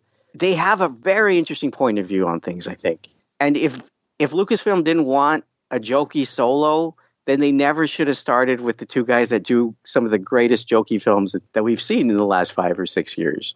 Guys that really have an interesting point of view and that and that have, I think, a very I don't want to say subversive, but they have a very biting, funny, smart way of approaching things. And I think a character like Han Solo, who's supposed to be a funny, smart guy, would have benefited greatly from this. But to me, this is like if DC Comics hired David Mamet to do Superman. Yeah, I'd love to see that, but you're never going to get David Mamet's take on Superman from DC Comics because he's Mamet's going to have to hit certain points and not go to certain places where Mamet goes, and that's that's this. Uh, the fact that what were there was there was rumors that um, the actor who played Han Solo was like reaching out to Disney and saying, "Look at what these guys are making me do," and that uh, Lord and Miller were making actors do too many takes of a scene or just too much ad libbing or it was taking too long to do something. it's not like this was their first job, and it's not like people don't talk around Hollywood. So they would have a reputation for for for their work ethic and their work methods. So I have no idea, no idea why this went the way it did. And then they who do they get to replace him? Ron Howard. And I'm nothing against Ron Howard, but I can't ever say Ron Howard is a remarkable director. I'd say he's very good at, at servicing sort of by rote movies, but I'd never call him a visionary, which is probably why he would be the perfect choice for this because he will do what he needs to do to get the movie out. But it's never going to be anything like, "Hey, did you see that Ron Howard movie?" It's going to be, "Oh, did you see Backdraft?" It's it's it's never going to be uh, a signature piece, right? You could look at a series like Harry Potter that went through a number of different directors, and they still had uh, they had a similar look. They kept the cast, even when they went darker and darker with with the third and fourth movies, and that and, and their choice of directors there, they still managed to feel like Harry Potter movies, and they still were Harry Potter. And yes, they did have a blueprint in the seven novels, but Disney should have a blueprint for where they want to go with these things because these things are not movies in and of themselves, right? These are not stories. These are not auteur driven stories. These are big commercials for their theme parks, for their toys, and everything has to be set in place long before day one of shooting because you have to get those toy molds ready. You have to, you know, you have to get your baby Yodas ready. These aren't movies. These are parts of a greater marketing push. So that's that's what confuses me because if you go to the Marvel route, the Feige route, can you tell me any movies that stand out directorially to you? Really? Directorially? Yeah. Uh, no, I mean, I mean, it's it's a house style, right? I mean, there and might be a, be a, few little kind of like flourishes, but I mean, as much as I hate to say it, I mean, I, I could never tell you that the guy who directed Creed also directed Black Panther, and that sucks. Right. I love Creed, right. and I loved Ryan Coogler after that. But, Joe Johnston. Yeah, you cannot yeah. tell me Captain America is a Joe Johnston movie. You know what I mean? It's, right. it's, that's the sort of thing that Disney should have done all along to control the narrative of one, your press, and two, how these franchises and how these characters develop, then that's what they should have done. And I know that episodes one through six, a lot of that stuff was made up on the spot. A lot of that stuff was fly by night. Yes, that's fine. And that was George Lucas's whole thing. And after Star Wars, it is his vision, right? Because Star Wars ed- editing saved that thing. Right. But after that, it's it's all him, kind of. But you know what I'm saying. Right. But knowing what you know, and knowing that you're going to shepherd this billion dollar acquisition, you damn well better have a good sense of where you want it to go and what you want these characters to do and how you want this thing to look, perform, and and be. And I, I think the problem was from day one they're trying to be all things to all people, and you can't be. And yeah, you can have the one-off movies like Rogue One, but clearly somebody had a point of view, the director and writer, where they wanted Rogue One to go. It didn't pound out, so so a studio does what it always does. It'll bring in somebody else to finish it or to fix it. It happens all the time, but it really shouldn't happen on a movie like this or movies like this. Like you, you don't say, "Hey, Lord Miller, I'm going to give you Han Solo. Give me the wisecracking Jonah Hill, Channing Tatum kind of thing that you do, but don't do that. Don't don't do the process that you do to get to that point while we're giving you the directive to make the movie that we want you to make. Then don't hire them. Right. You know what I mean? It, it never made sense. And I think if you have people that have strong points of view and they're answering to Kathleen Kennedy, Bob Iger. You know, I, every design is probably scrutinized and wondered how toyetic can we make this? Is this a character that we can sell? Is it?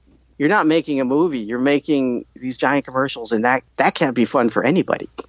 That's what they were trying to do when they give these directors a, a shot to tell the stories that Disney wants them to tell the way that directors want to tell it but they don't give them the chance. And when they do give them the chance, they backpedal from you know from eight to nine. That's what I'm curious about. Is did something make them gun shy in the middle of this and make them rethink that decision?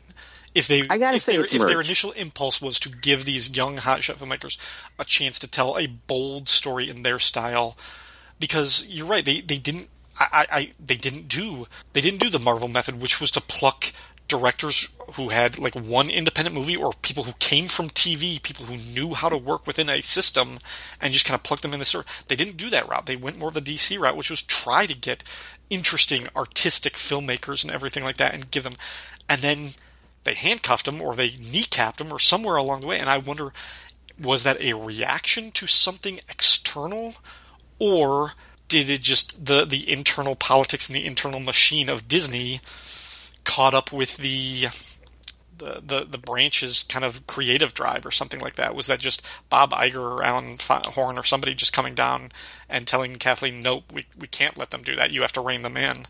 I don't know. Were they responding to something else, some some failure, some perceived failure, some perceived success?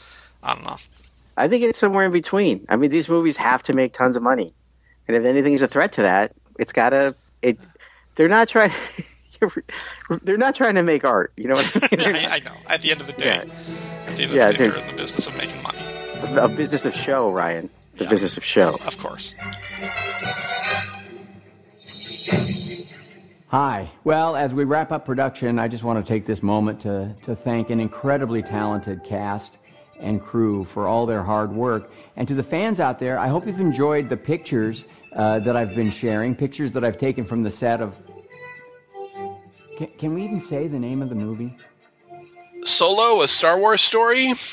Oh boy. Um, uh, Solo was alright. First time we tried to watch it, I stopped about 15 minutes in because I wasn't interested in it. I guess it did strangely take me two times. This was the only one I've not seen in the theater. We didn't. Yeah, we didn't see it in the theater. It took me a couple of times to watch it. I really wanted to like Solo. I really did. This movie is unfairly panned and kind of talked about, and it's become the punchline to a joke that I don't think it deserves. I really don't think it deserves.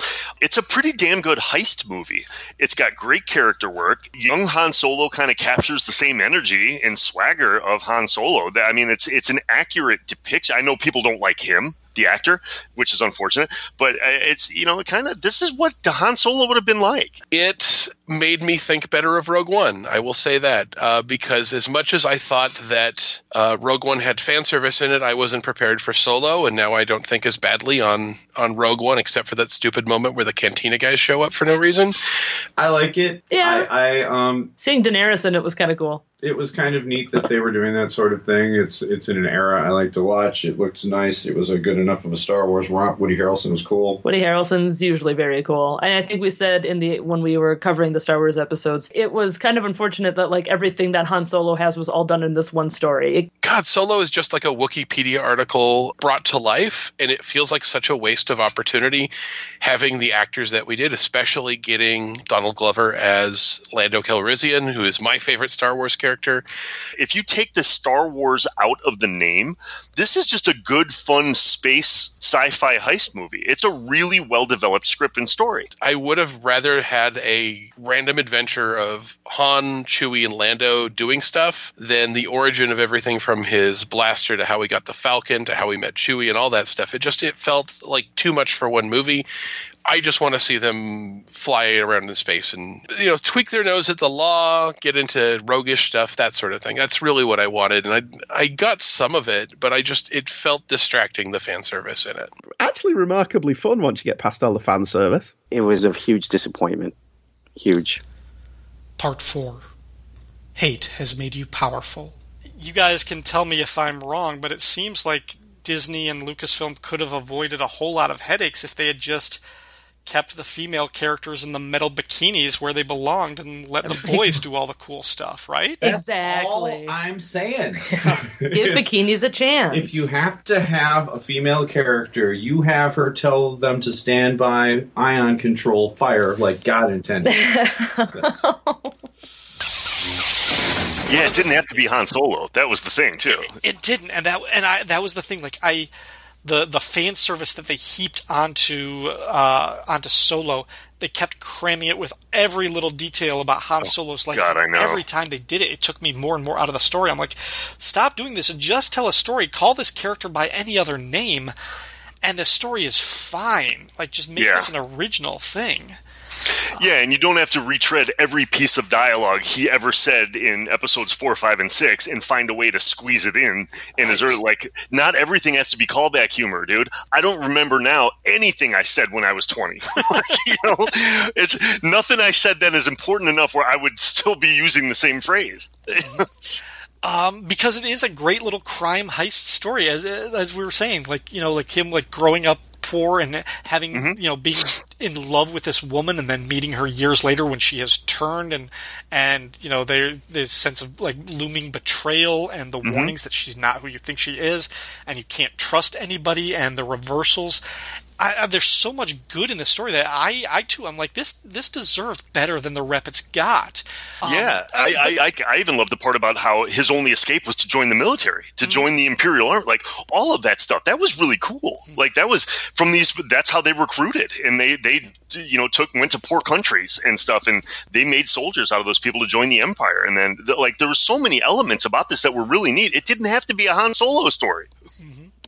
and there were little things about it that bothered me. Like I didn't like the way he he met and rescued Chewie because it wasn't an act of The um, Wookiee life debt thing. Yeah, like it, I, I think I, to, I think it totally pissed off, pissed on the Wookiee life debt thing because it wasn't an act of noble nobility. He wasn't sacrificing himself and his career to save a slave and, and befriend like uh, this. yeah, it was for creature. selfish purposes. It was it was was self interested. He was trying to escape, and he needed the Wookiee strength to help him escape. The fact that they escaped together was because they were handcuffed together. There's nothing good or honorable about Han's actions that would lead a Wookiee to pledge a life debt to him for the rest of his life. Right. So that ticked me off. I thought they ruined that. But it was still it was a really enjoyable movie that I just think it it couldn't meet the expectations. And part of it I, I thought uh, Alden Ehrenreich was fine, but Yeah. you're you're playing Harrison Ford his signature role. It's like yes, the expectations of that are just mean spiritedly unfair. Yeah, Um, yeah, like that might be that. may- I mean, in hindsight, you know, he might, he might, he might sit there and say, "Wow, I shouldn't have taken on this role." Like that might be one of those things that you just don't do. You know, that kind of thing. Um, I think also, and I think you and I have talked about this previously, but I don't know why Disney felt the rush to put this out when they did in May. Like this movie absolutely needed the benefit of being a Christmas release six months later. It's already been established that they went through reshoots and they were unhappy with testing and they were like the movie was delayed and delayed and stuff like that. And then they changed directors and blah, blah, blah. That all is out there. Then on top of that, you had the horrible response, even though the movie Last Jedi made a ton of money, horrible backlash to it. I don't know why Disney felt like let's just hold this till Christmas next year. Let's give people 12 months off and let the, the fodder die down kind of thing. They had no, you know, they it wouldn't have competed with anything else the next Christmas. It was just, I don't know why they did that, but I think the they placement. three weeks after Avengers: Infinity War came out. Yes. And I honestly, for the life of me, I cannot figure out whose decision that was to do that when everything about this movie said delay it, delay it, delay it. We're not ready. And it was just death to this film. It was just death to it by putting it out then when people already had a bad taste in their mouth about Star Wars and you force feed it down people's throat and and it's not a Star Wars movie that they know or remember anyway. It's a new one. So it's just there's so many things about it that I think my personal opinion is had they held it till Christmas the following year, I think that the response would have been better. I think it would have made more money. And then this whole conversation about should Disney stop making movies and should they only do streamings, I think that we'd be looking at it very differently.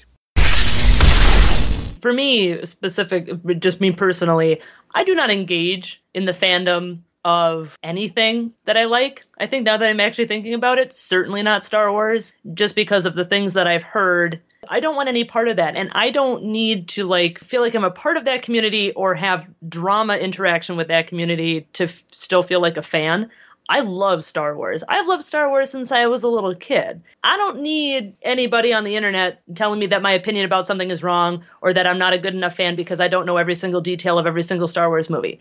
I don't need to get involved in that. So I just avoid it. Because what's the point? If you're not going to talk constructively or objectively and you're you're just going to spout vile opinions about things, and obviously not every member of the fandom is like that, but it seems to be rather overwhelming at times.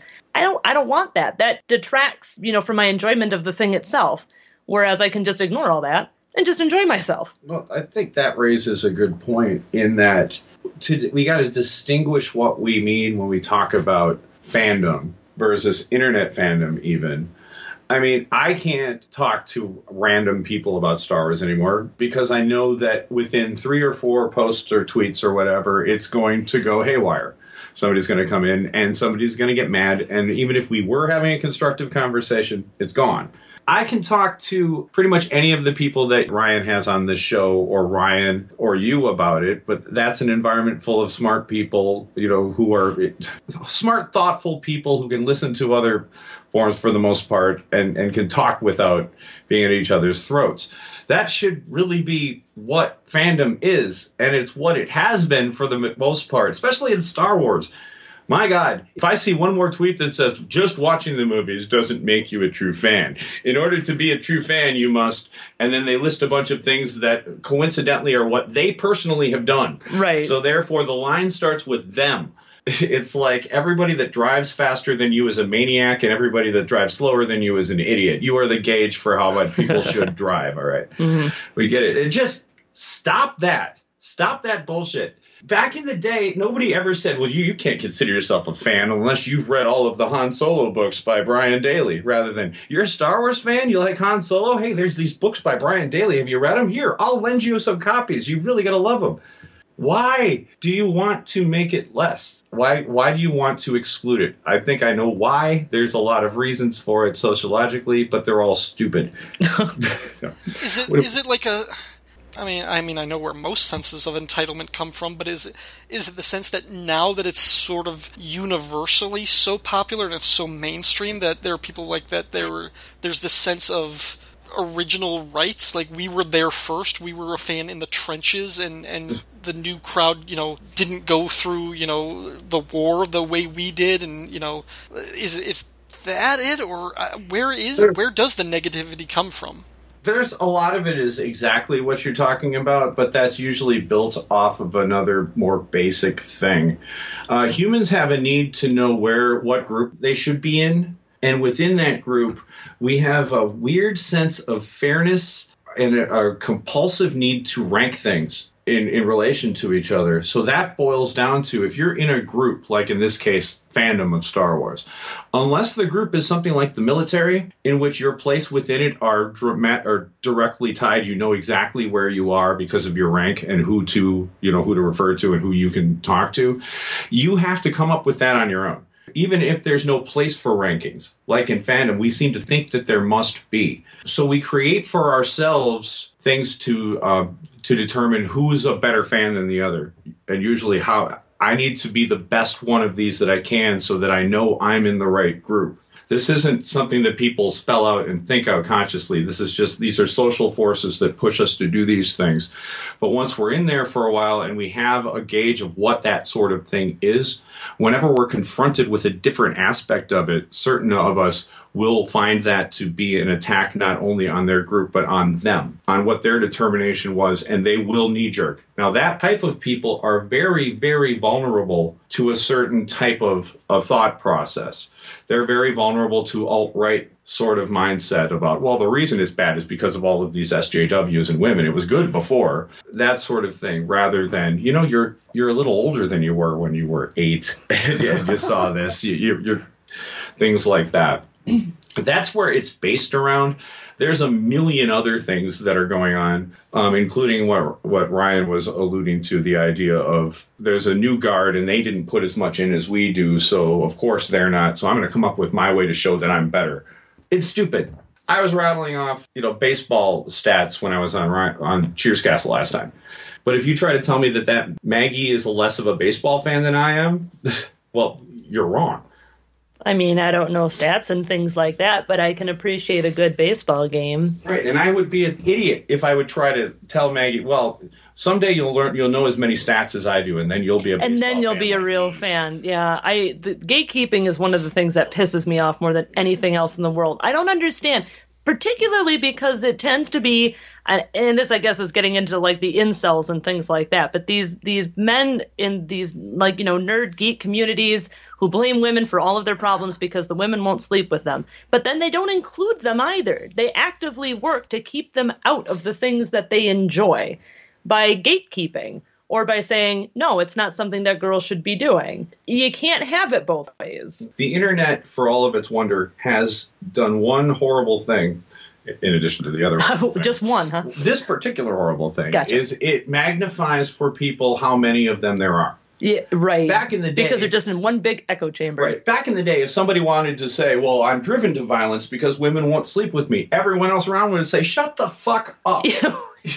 Don't talk that way. But you go on the internet and you meet eight, nine other people around the country who think that way. You start to think that you're you're a movement, that your opinion has valid. Right. And plus, we are allowed to just spout off shit that's been disproven over and over and over and over again all we want.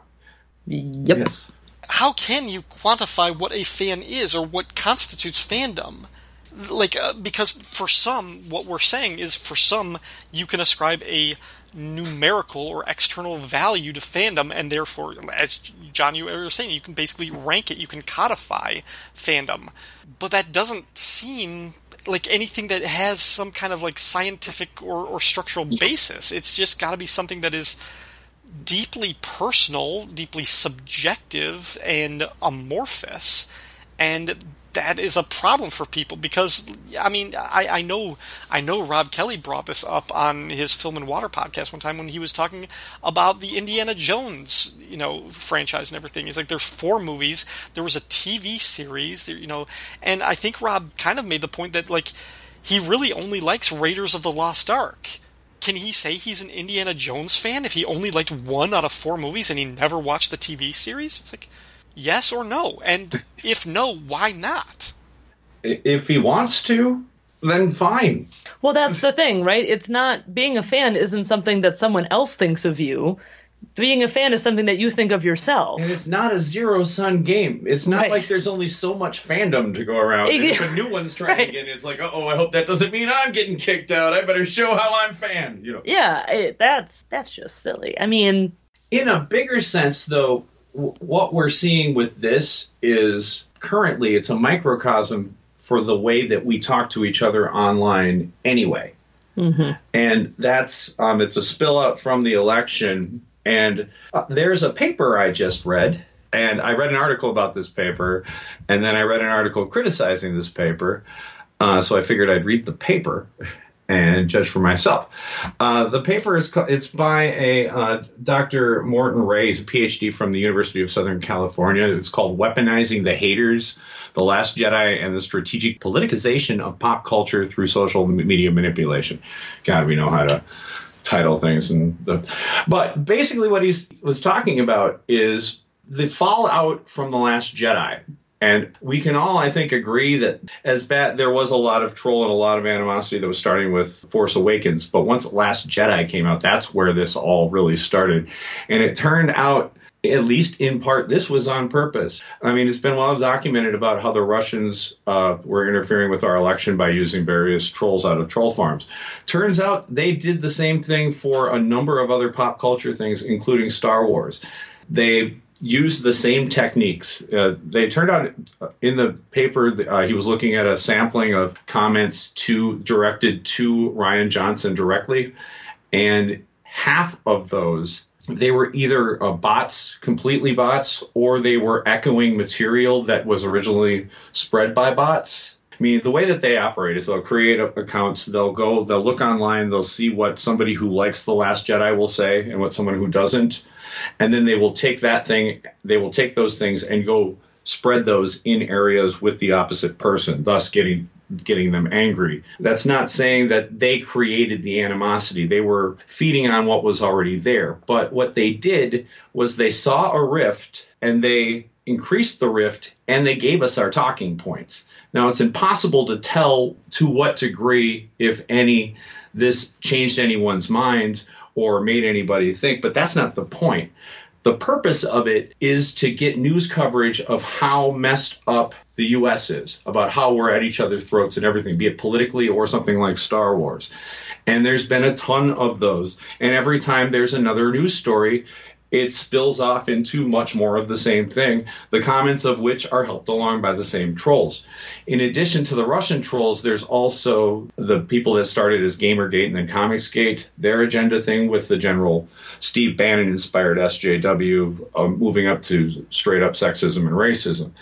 What it all winds up doing is making it impossible to really either know if our opinions about these things are even genuine and to whether or not we, we can even talk to each other about these right now because of how polluted the entire public sphere is at this point. Well, it's like, do you remember that one time on Cheerscast when I disagreed with Ryan about whether some jokes about wives were funny or not? That doesn't make me think that Ryan's a bad person because he laughed at a joke that I didn't think was funny. That's not how that works. I think I've talked about this before, maybe on one of our other episodes on Married with Comics, about how it's, you know, whether you like a movie a lot or you don't like a movie a lot, it, it doesn't matter because it's just a movie. Mm-hmm. It, it's in, it's completely inconsequential. What does it matter that someone likes something I don't or vice versa? It, it makes no difference whatsoever. It's not important. It's just like someone saying, I prefer Pepsi or I prefer Coke. Who cares? Should be that way. But, for some reason, we put all of this self importance on our own opinions. And I think the internet kind of helps that along a little bit, where we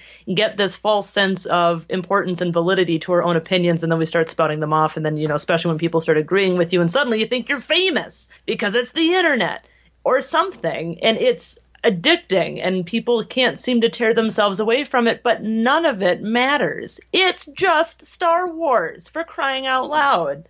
Right. Who gives a fuck? But that's what.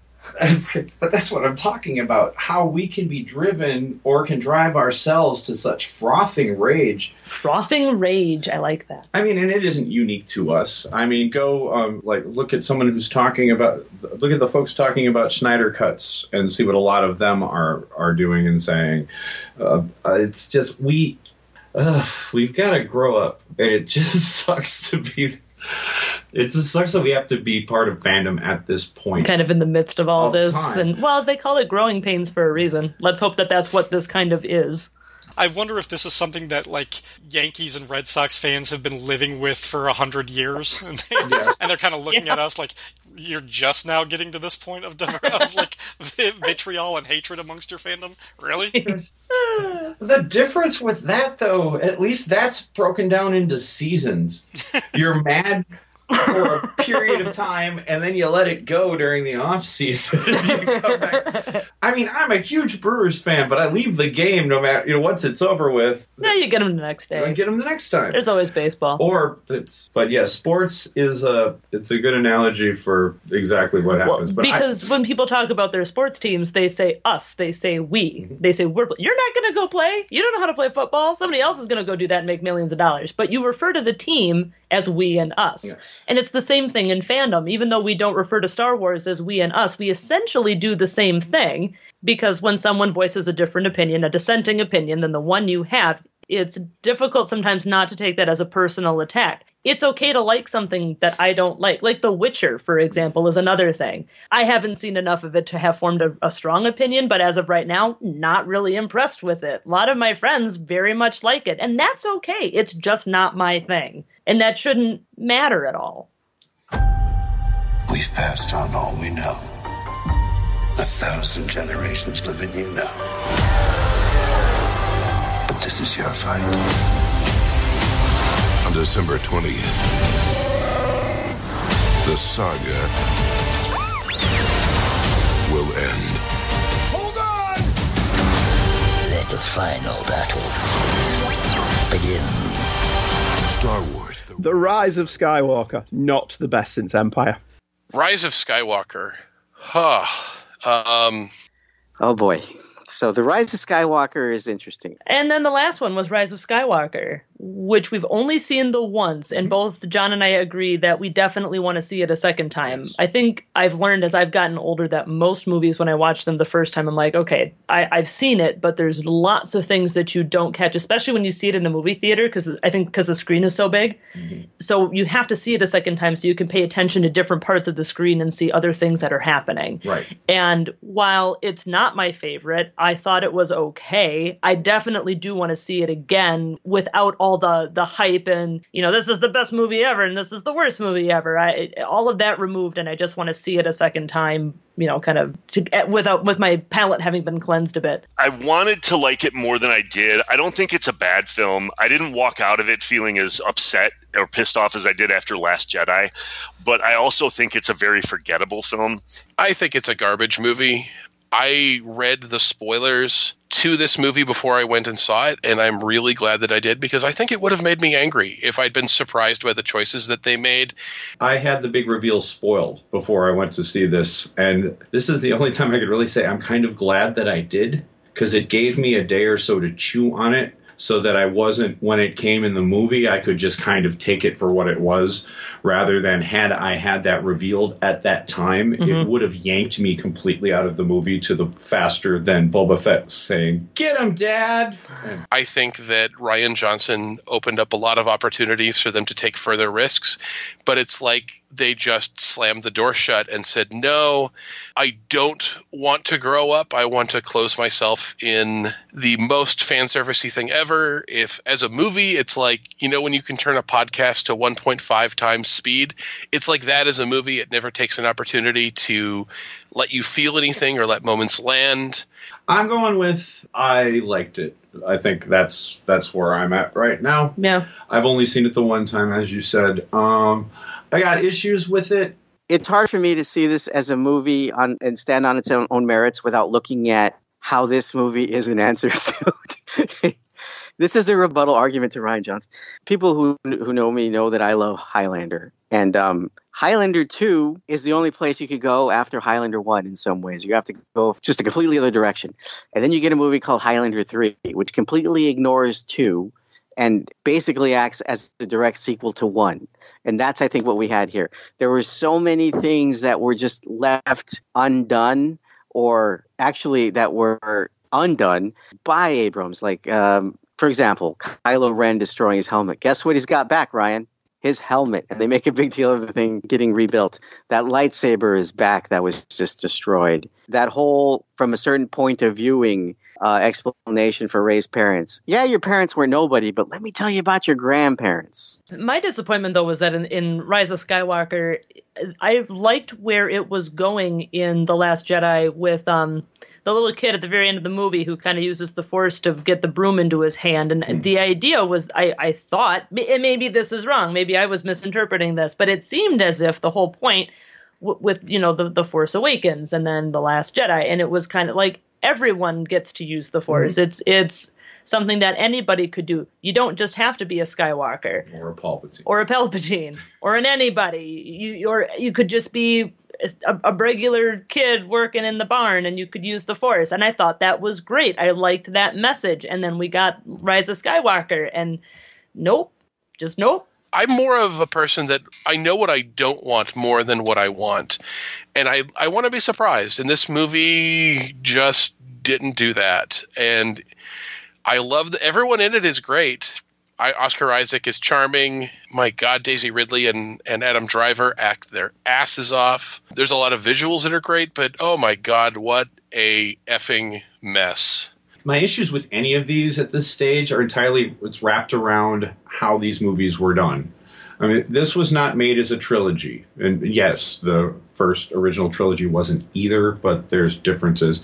I mean, this was J.J. Abrams made a movie that he thought he would never have to come back to, and he laid some seeds, did some things, and moved on. Rian Johnson came, took that, picked up on some seeds, laid his own, and then there was a director kerfuffle, and plus the fallout from Last Jedi, which led to J.J. coming back, which was something he never thought he did. So J.J. took the threads that he wanted to and ignored the ones he didn't, and went a certain way. That way is not where I would have gone, but ultimately that's not the point. Yeah. If we're talking about whether or not I liked the movie. And it's fine that there wasn't a master plan. But the fact that so many people don't really seem to be on the same page about this, even in press interviews, like the um, the original writing team, for example, uh, even they say, well, those weren't really our ideas that JJ was using. So, like the stuff you didn't like wasn't us. And then, but I felt like Abrams and and Chris Terrio were almost answering for the sins, quote unquote, sins of the previous movie almost like the opening of The Force Awakens with uh, this will begin to set it right. Almost like a hand holding and saying all the stuff you didn't like before. Canto Bight. Luke kind of turning his back on things, even though Luke had an arc. Almost a reboot of the reboot that just happened. It was a good looking movie, and it, there were some great action sequences, and pacing wise, it was pretty fast. So it was, I, I, mean, all in all, I think my overall, it's it's it's not the best, it's not the worst, but it's the movie I remember the least about. And there are moments like like in every Star Wars movie that there are moments that I really really liked that I found touching, maybe even have teared me up. But as a movie, no, it's barely passable. Part five: The price for your lack of vision. I, I, I just I, I, felt like you basically invalidated the first two movies, which had both had amazing parts and stuff, some stuff that I didn't like, but I felt like J.J. Abrams didn't like Return of the Jedi, so he was going to ignore it. And Rian Johnson didn't like The Force Awakens, so he was going to ignore it. And J.J. Yeah. Abrams didn't like The Last Jedi, so he was going to ignore it.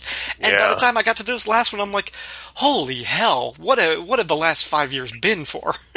Yeah, I, that's the thing is I think that what a, a an ending does, I think ultimately is that it's a great place to reaffirm what the themes are of this story.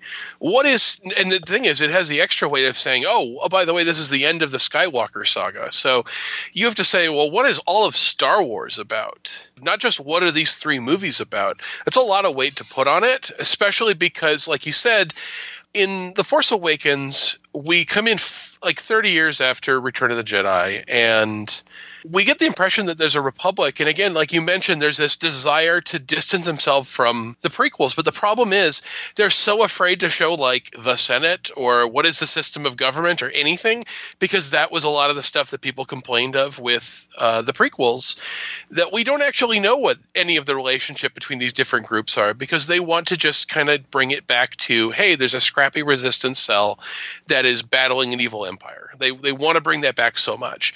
They never really create that, and halfway through the movie, the First Order destroys a planet that has the Senate on it, and we never really get a chance to actually feel the weight of what that means. What just happened? I, I don't know who who died there. Is how centralized is this government? It's like somebody just nuked Washington D.C. Does the United States exist anymore? I don't know, but there's still state governments. I mean, I have a better idea because I know what that is, and most of the answers I have come from reading the Star Wars comics that Marvel has put out that are about that post Jedi era. And I shouldn't have to do that. And I think there's a couple scenes you could have put in there. The easy one is like to really establish that Leia really is formed her own private military to battle the First Order, is have her on the phone with essentially the cops telling her, do not engage the First Order, don't do, do blah, blah, blah and just create the idea that they're just so afraid to start another war that they let the First Order and, and do incursions on their land and have Leia just hang up on them have moments like that where these people, you know, that gives you enough of what you need to know about the, the new republic. And then maybe not wipe it out completely. And then have what is this series going to be about? Maybe it's about regular people standing up to a fascist incursion on the galaxy. That the, the, the, now the rebels are the people that blow up planets. Now the rebels are essentially, you know, basically a fascist cult that, that sort of worships a fallen empire. And this is about, you know, maybe the head was cut off, but maybe there's a fleet and maybe they're all fighting amongst themselves. And what this is about is about regular people having to sort of pull them all together. There's a moment in Rise of Skywalker that I like, but it's unearned and it's a bit where the resistance is about to lose against this fleet of superstar destroyers. And the reinforcements show up in the form of all of these people that have decided to rise up against the first order. And as he said it's you know it's not a navy it's just people just mm-hmm. people. And if you had built the entirety of the rise of Skywalker about that moment. The idea, because that was what the end of the Last Jedi was, is yeah. that we're back us to the wall, and then nobody showed up. What is the difference between these two moments? That should be the plot of the Last Jedi. This should be about them trying to say, you know, you don't need to be afraid. You, you, we need to stand up or we are going to lose forever. And maybe there's that thing, you know, it's gotta it's gotta feel like that moment in uh, the Return of the King where Rohan shows up. Mm-hmm. Because we've seen the moment, we've seen people say, no, I can't risk my planet. I don't want to get involved, or I just have to use my ships to defend them from coming into my system, or whatever. But it's got to be that moment where regular people stand up. That's what I loved about The Last Jedi because, and it wasn't just the prequels that did this, but just a lot of Star Wars lore in general. Just it took it from being the story of this random farmer who becomes a hero in the galaxy to being this like lengthy thing about bloodlines and you know that people are important because their their parents or grandparents are important and oh they're a big deal because they come from this family or that one and I've got magic blood and that's why these monks have decided to take me out of a life of slavery and I'm the chosen one and all of that stuff. It got so big and it forgot that that element of Luke Skywalker just being a regular guy who became important. And what I loved about the Rey revelation at the end of of the Last Jedi is it sort of brought it back to that, and it's the same thing that was hit with the kid with the broom at the end. It says, "Hey, it's going to be regular people, not people whose grandparents are important, that are going to defeat this empire." It's this. This is what's going to beat them: is regular people who take it upon themselves to become heroes, and it feels like they just slammed that shut. And I, I think there was actually there was a way to do that without like going through the whole be, like even adhering to what you said at the beginning with avoiding the trappings of showing a lot of scenes in the Senate and people debating about whether or not they should go to war. You could have avoided those, same things if that's what they didn't want, but without blowing up the whole government by basically creating, if they wanted to not really advance it and go back to another World War II parable or analogy or something like that, of have it be this state of appeasement where the First Order keeps on encroaching on this sort of borderland or everything, and basically make the whole trilogy basically occupied Poland or France, and in yeah. like the rest of the Western world doesn't want to get involved yet. They don't want to take that. They're just they're willing to sacrifice these little bit of lands because they're so terrified of another galactic civil war. Yeah, and you have a, just a few people led by Leia who say, "No, we're not going to give an inch. We know where this is going to lead." And you Yeah. can still have all of these little fights in there, and you can still have it be Star Wars without another Death Star blowing up a planet or something. like Yeah.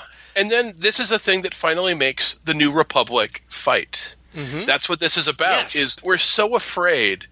I think it's kind of a mix of two things, and this is the place where I think that Star Wars can be somehow relevant to the real world, which is that we have in our head that Nazis are just things that appear in movies and Captain America or Indiana Jones punches them, that they're gone. And it's like, no, we need to take this stuff seriously. That these people are out there and they're hurting people. And that the allusion to them, the First Order being Nazis, is not accidental. The the Hux speech in The Force Awakens is not subtle in the imagery that it's using. That J.J. Abrams very explicitly gave us that image of this guy standing in front of this giant red and black banner with screaming in his black SS uniform. I mean, it's not subtle. And then when they turn to all the stormtroopers, they all throw their arms up. Yep. I mean, they are going there. So right there, we're saying this is what this trilogy is about.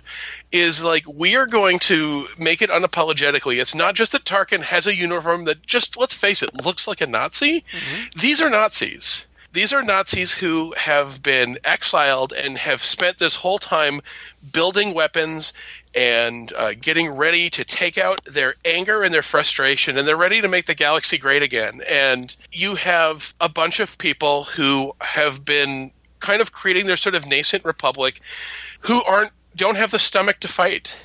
And Leia is the one person who's willing to fight, who says, No, you have to take this stuff seriously. These people are not messing around. And maybe we needed something where they blow up some ship or something and they have to murder people. And this is about, no, we need to stick up to people like this.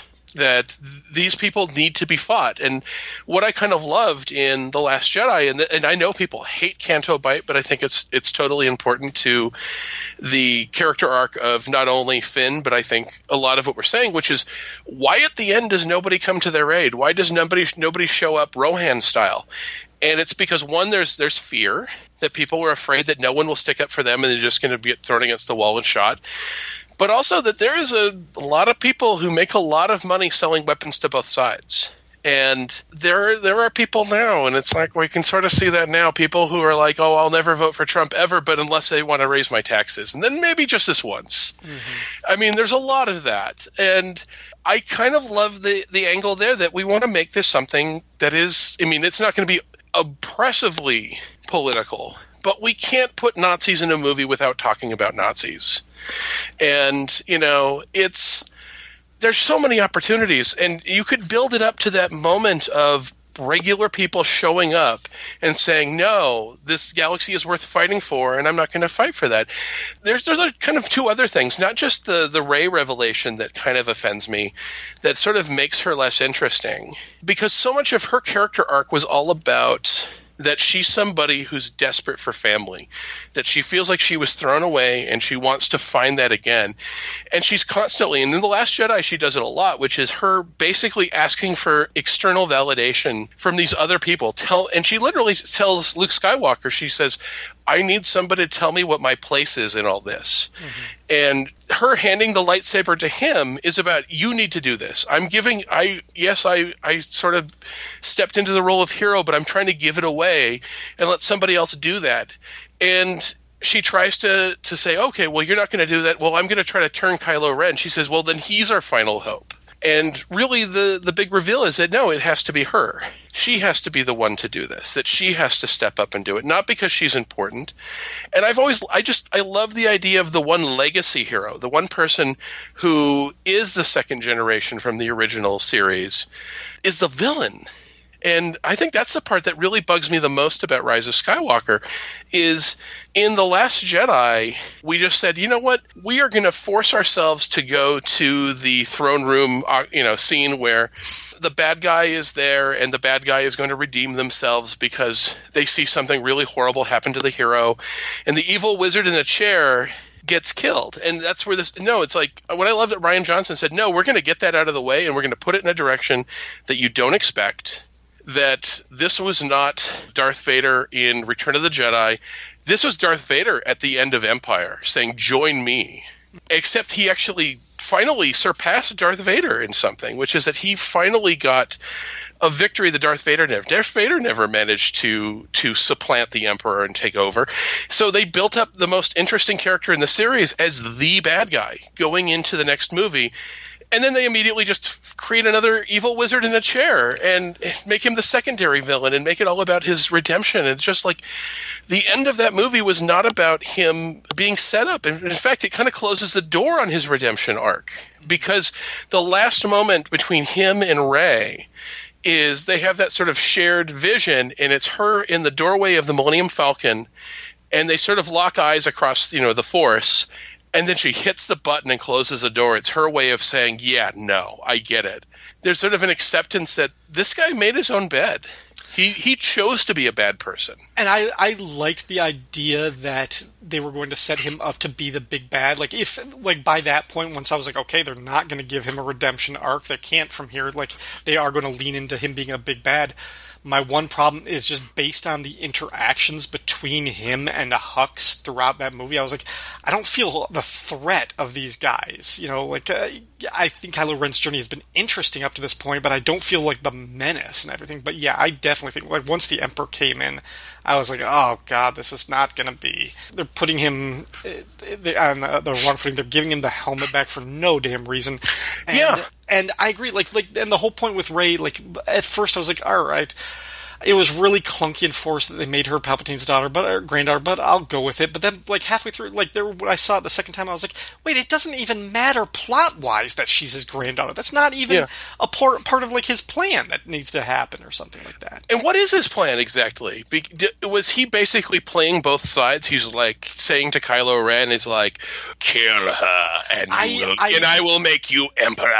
And I, it's like, was that just him throwing? because if we understand that the Republic was destroyed, if they had no standing army or navy, and if the First Order had already basically taken over the galaxy and they had the superior ships and numbers, why did you need an armada of a thousand Star Destroyers and everything to come out of the darkness? Like, what were they, like, why was that a game changer? Like, yeah, it doesn't make any sense. We don't need any of that like stuff. If, if anything, it would have been more interesting if he was an actual third party antagonist and the Resistance and the First Order had to team up against him. Like, yeah, if that if that had been part of the reinforcements at the end, were the First Order Star Destroyers. And the thing is, they wanted to answer questions about Snoke and stuff, but mm-hmm. the thing is, Snoke makes less sense now. I have more questions. I'm just like, okay, so he's some evil wizard that rounded up a bunch of of of Nazi cosplayers who uh, and got them all together, and he's been just spending money in the unknown regions trying to recreate the Empire. And I'm like, okay, I got that,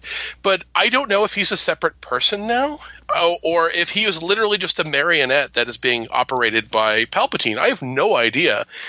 And if that's the case, why make him look like that? that was my first question. I was like, if you could make a clone surrogate, like a mentor of anything, why, of all things, would you look like that? Like, why would you make him look like that?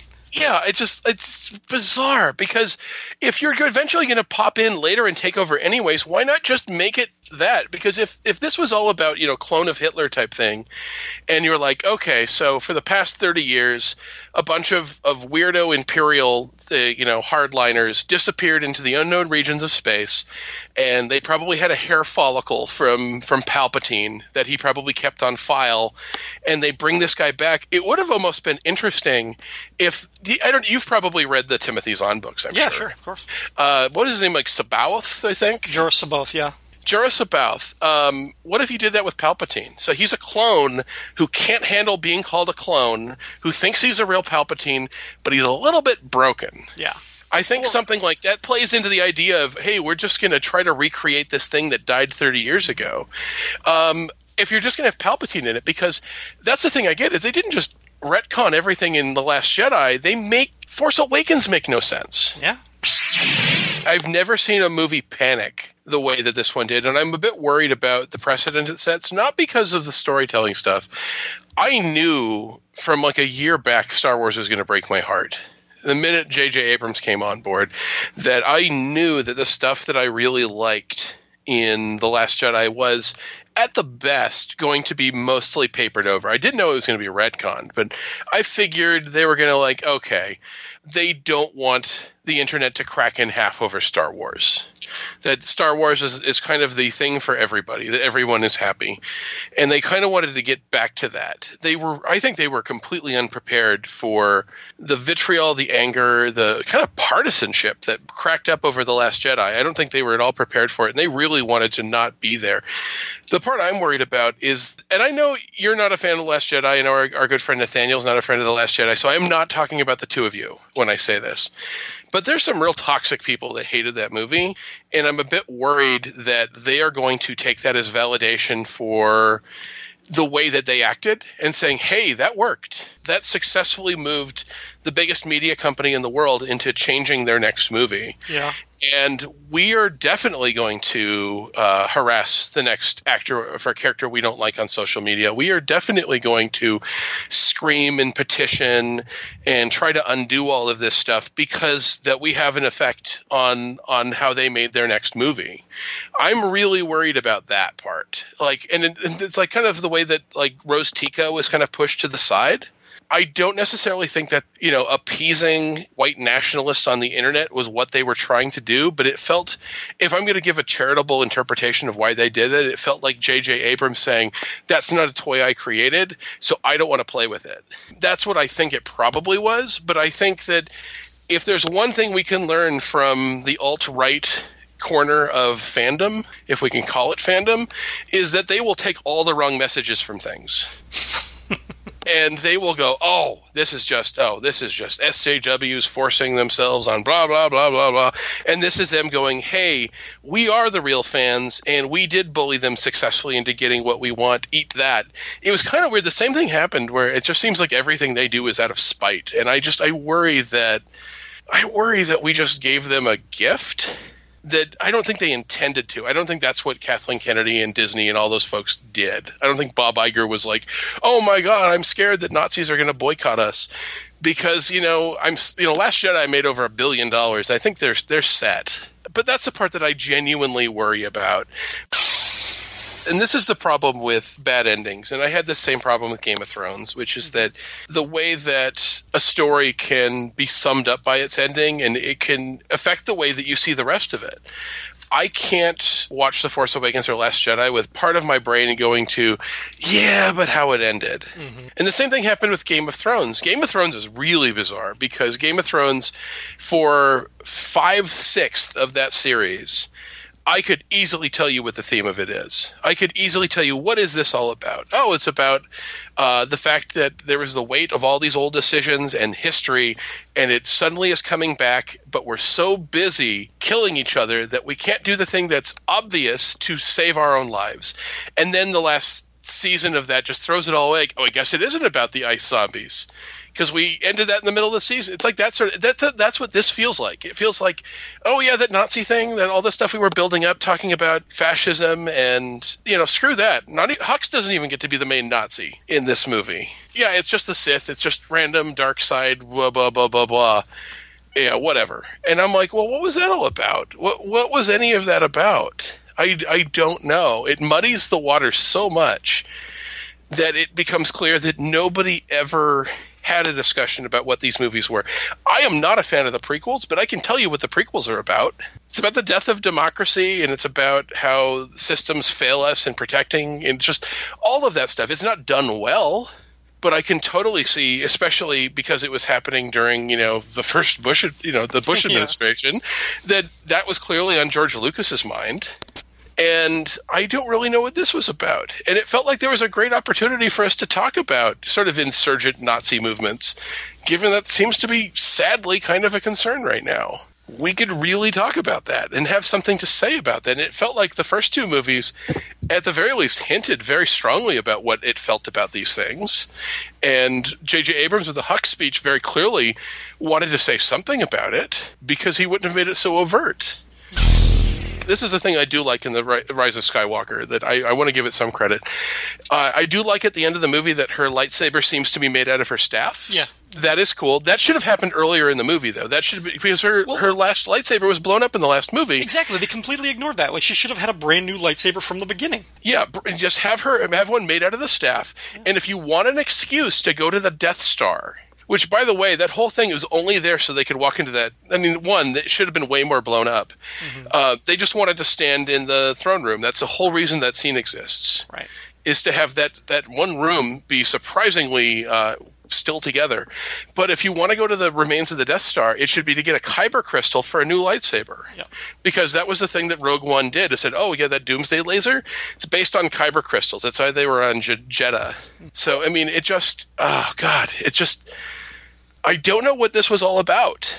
I don't know what any of this this was. Um, and there's moments like we think Chewie is dead at one point, and they don't even let us stop and feel it. You know, it's yeah, like we yeah. should we he is one of the most beloved long-serving characters in this entire franchise. And the lead hero thinks that she might have accidentally killed him. There's some great weight you can get out of that. Mm-hmm. And it just oh, and oh god, it just it bugs me. But also, it just it feels like they went back on another thing that Last Jedi did that I don't think it's brought up enough, which is the way they talk about the Jedi in the Last Jedi is great because it's all part of Luke's arc. Mm-hmm. That clearly Luke has done some reading since Return of the Jedi, and let's face it, the Jedi, both in the original trilogy, we're talking like Obi Wan and Yoda, but also all of them in the prequels, right. are not great people. yeah, and, and, I thought like what it what an interesting take to to have the finale of this saga be just really the death of the Jedi and just sort of having a new understanding, a new branding, a new philosophy of the Force. And that's what it seemed like they were setting up. And then this one was like, nope, Jedi are awesome. Jedi are awesome. They're all great. Jedi good, Sith bad. I can't take credit for this, but this is a, a, something that somebody brought up on a YouTube channel, and I can't not mention it because I couldn't help but notice this uh, while watching Rise of Skywalker. Palpatine doesn't quite act like Palpatine in this movie. That he is this guy who should be dead, who is taken away by a secret group of followers in robes, and has been slowly coming back from this state of undeath that for a while he was obsessed with killing a baby that was prophesied to destroy him. He's acting like Voldemort. Yeah, there's no reason for him to be in this movie, and if, and that's why I keep thinking that J.J. Abrams had no plan because if this is where he wanted to go the whole time, there would have been some hint of it in The Force Awakens. Well, you don't have Snoke at all. If this was the plan all along, you don't have yeah. somebody who looks and acts like the Emperor but isn't quite the Emperor. You don't yeah. set that up if your plan is to bring the Emperor back he was brought back because they killed off the surrogate, the Emperor Val, like 2.0, And he's like, well, I need this for like story structure purposes because I'm afraid of having Kylo Ren be the big bad. Yeah, and it, Kylo Ren is the best character. Hmm. He's the most interesting version of the dark Jedi character that they've had so far. And it's so great to have him elevate up that you think you're getting a retread of the last last trilogy, but you're instead no, you're not getting Return of the Jedi again. You're getting something else. And I like that moment because both of them think something very different is happening in that moment that he kills Snoke and the music is clearly uh, coming from Rey's perspective because you're like, oh wow, he's a good guy, and they let you go through an entire awesome lightsaber fight, Mm-hmm. uh, thinking that he has become a good guy. And I kind of love that moment. I love getting a chance to see who he could have been as a Jedi, thinking you're seeing the light side guy. But that's always the thing is this is kind of my beef with Star Wars in general. Um, I think a lot of the problem came from the prequels, but you know, Darth Vader in the original three movies is like a bad guy. He kills his his employees. He tortures people. He's not tech. I wouldn't blame him for Alderaan. I think that was Tarkin. But uh, in the prequels, there's two separate moments where he kills children, and I don't think that throwing a wizard down a hole is enough to make up for any of that. I mean, because it wasn't just that he was like a bad dude. Even when he was just Anakin Skywalker, he has a discussion with his future wife where he's saying, "Hey, maybe things would be better under fascism." I mean, there's that's a red flag. That's that's a I'm not having a second date kind of moment. You'd think. Yeah, you'd think. He he admitted to her before any of this. He's just like, I killed them all like animals, even their children. And it's just like, if that wasn't a red flag before, what is this? But I mean, there's a level where he's just like it's so bad. But that's what I kind of love is it felt like Kylo Ren had crossed that, and now they kind of wanted to go back on that, and it just it it just heaped so much fan service. But the other problem is that like, it did so much that you're not allowed to sort of feel it because it just keeps pushing and pushing and pushing and pushing, and it won't slow down. I think Casey, my co-host on Radio versus the Martian, said that it felt like light speed skipping was the plot of this movie. Yeah. And why introduce lightspeed skipping if it's not going to be part of the finale? If it's not part of the two, it's so crazy it just might work. On a real technical, like uh, minutia level, I hate what they have done with Lightspeed in all of the new Disney movies. Like they really like play like jump using Lightspeed to jump into the atmosphere of a planet, like all through like uh, yeah stuff like that. Just like, like I become Neil deGrasse Tyson because I'm just like, uh, okay, I, I understand it's Star Wars, it's space fantasy, but you have established previously that there are certain rules to this thing, and now you're you're spitting in the face of those rules just Yeah. for the sake of we're doing it faster now because it's brand new, and it's just oh stop stop. I've said this before. What are, what are these movies about, Ryan? If you had to say what was the overall theme, arc, whatever of the sequel trilogy? Well, now, by looking at it in retrospect, it kind of feels like an argument between boomers and millennials hating each other. Yeah. It feels like I, I thought it was going to be about legacy, but it feels like it takes way too long to pass the torch. It feels like the older generation is still holding on and it's not letting go. It's not letting the younger generation take over. I mean, because you had that with all of the heroes, with Han and Luke, and then Leia, because I, I think Han had the most he was the most fun part of of the of the Force Awakens in a lot of ways. And I definitely think Rian Johnson was most interested in telling Luke's story in The Last Jedi. So by the time you get to this one, uh, and they have to write off uh, Princess Leia's character, but you also bring back the villain of the original saga. So Yeah. this Oh, is God. this is about one generation refusing to let go and refusing to let the heroes of the next generation step forward, and they actually have to kill each other. Yeah, even in the credits, even in the credits, um, Carrie it- Fisher gets top billing. Carrie Fisher gets top billing. Mark Hamill gets top billing. I mean, it's you know Daisy Ridley should be the first name at the end credits. Mm-hmm. She's the hero of the story. It's just it. Yeah, I think you're right in that front. It's just it.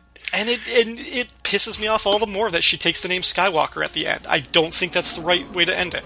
I totally agree. It it's sort of like go yay instead of that one. It just it, let's just grab this other name and it's like no no Because it also they've also said that you know this is supposed to be the end of the Skywalker saga. Well, now it's not. yeah it's not. any any story that she has after this is part of the Skywalker saga.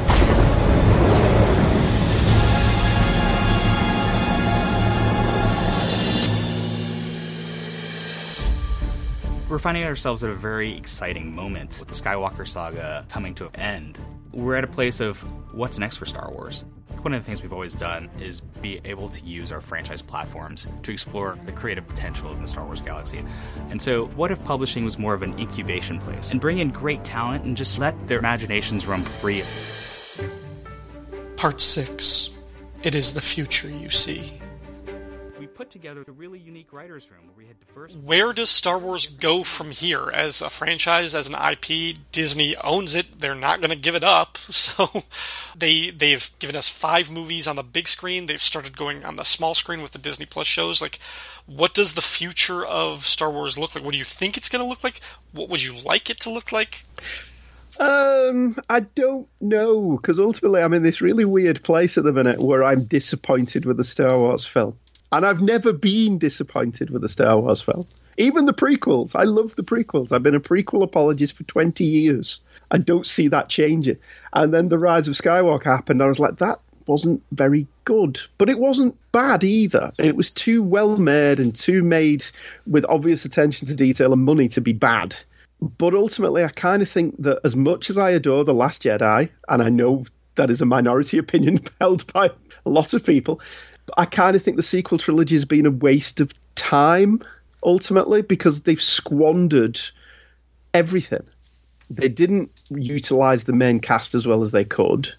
By having the main cast in it, they've kind of reduced the effect of the new cast so I don't know. At the moment, I'm kind of leaning towards that Disney Plus may be the place to go because The Mandalorian has been a breath of fresh air and has really been a lot better than the sequel trilogy in that somebody actually seems to have sat down and thought this through, as in the kind of story they want to tell and the kind of show they want to be and obviously I'm looking forward to season seven of Clone Wars because Clone Wars was exceptional, but I don't think that Clone Wars is going to have the same mass appeal that maybe The Mandalorian is.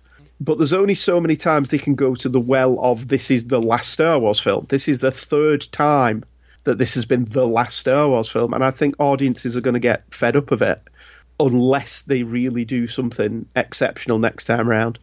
And the fact that they've got a couple of people, well, they did have the Game of Thrones guys, Benioff and Weiss, doing a trilogy, and Rian Johnson doing a trilogy. The Benioff and Weiss guys have since announced that they're not doing their trilogy because they're busy doing something for Netflix. Is that right? I also think it kind of came down right on the heels of a lot of people not being happy with their conclusion to Game of Thrones. It seemed like well, was gonna, and I, and I don't know if they are tied to another. I don't know if like the, you know, Bob Iger, Alan Horn, the higher ups at Disney actually care about stuff like that. But it seemed like mm. the hmm. timing was suspect. That Game of Thrones ended. A lot of people were like, "Well, these la- this last season sucked. You guys really screwed up this." And all of a sudden, it's like, "Eh, maybe we won't give them a Star Wars movie." I don't know. I don't know if they're connected or not, but yeah, so I don't know. I mean, it seems like I personally don't want Rian Johnson to do a trilogy of Star Wars movies. Probably not for the same reason that other people don't want him to do a trilogy of Star Wars movies. I want him to do more things like Knives Out and Looper.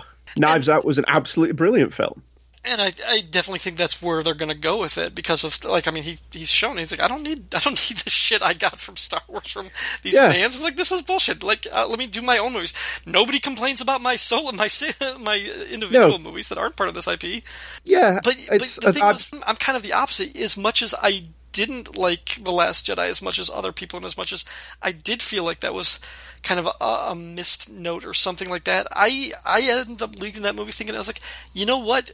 If this guy was given his own Star Wars sandbox that wasn't connected to these other things, I would be interested in seeing more of his Star Wars work, as long as he wasn't attached to these other storylines that he didn't want to deal with, obviously. Hmm. Yeah, there is that. That if he's he's given carte blanche and a blank check to do his own story set in the Star Wars universe, fine.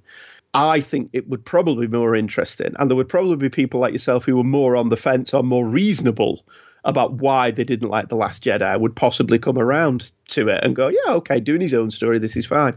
But I don't think there are a certain segments of the fan base that are going to give him a first shot. Yeah, I agree. And I that. think you would just have to listen to lots of the incessant whining that we've had to put up with just because it's him doing it. And I think he could just save himself a lot of grief and a lot of stress by not doing it. I mean, there's plenty of places they can set stories within the Star Wars universe, but even by Lucas's own admission, it was a finite story.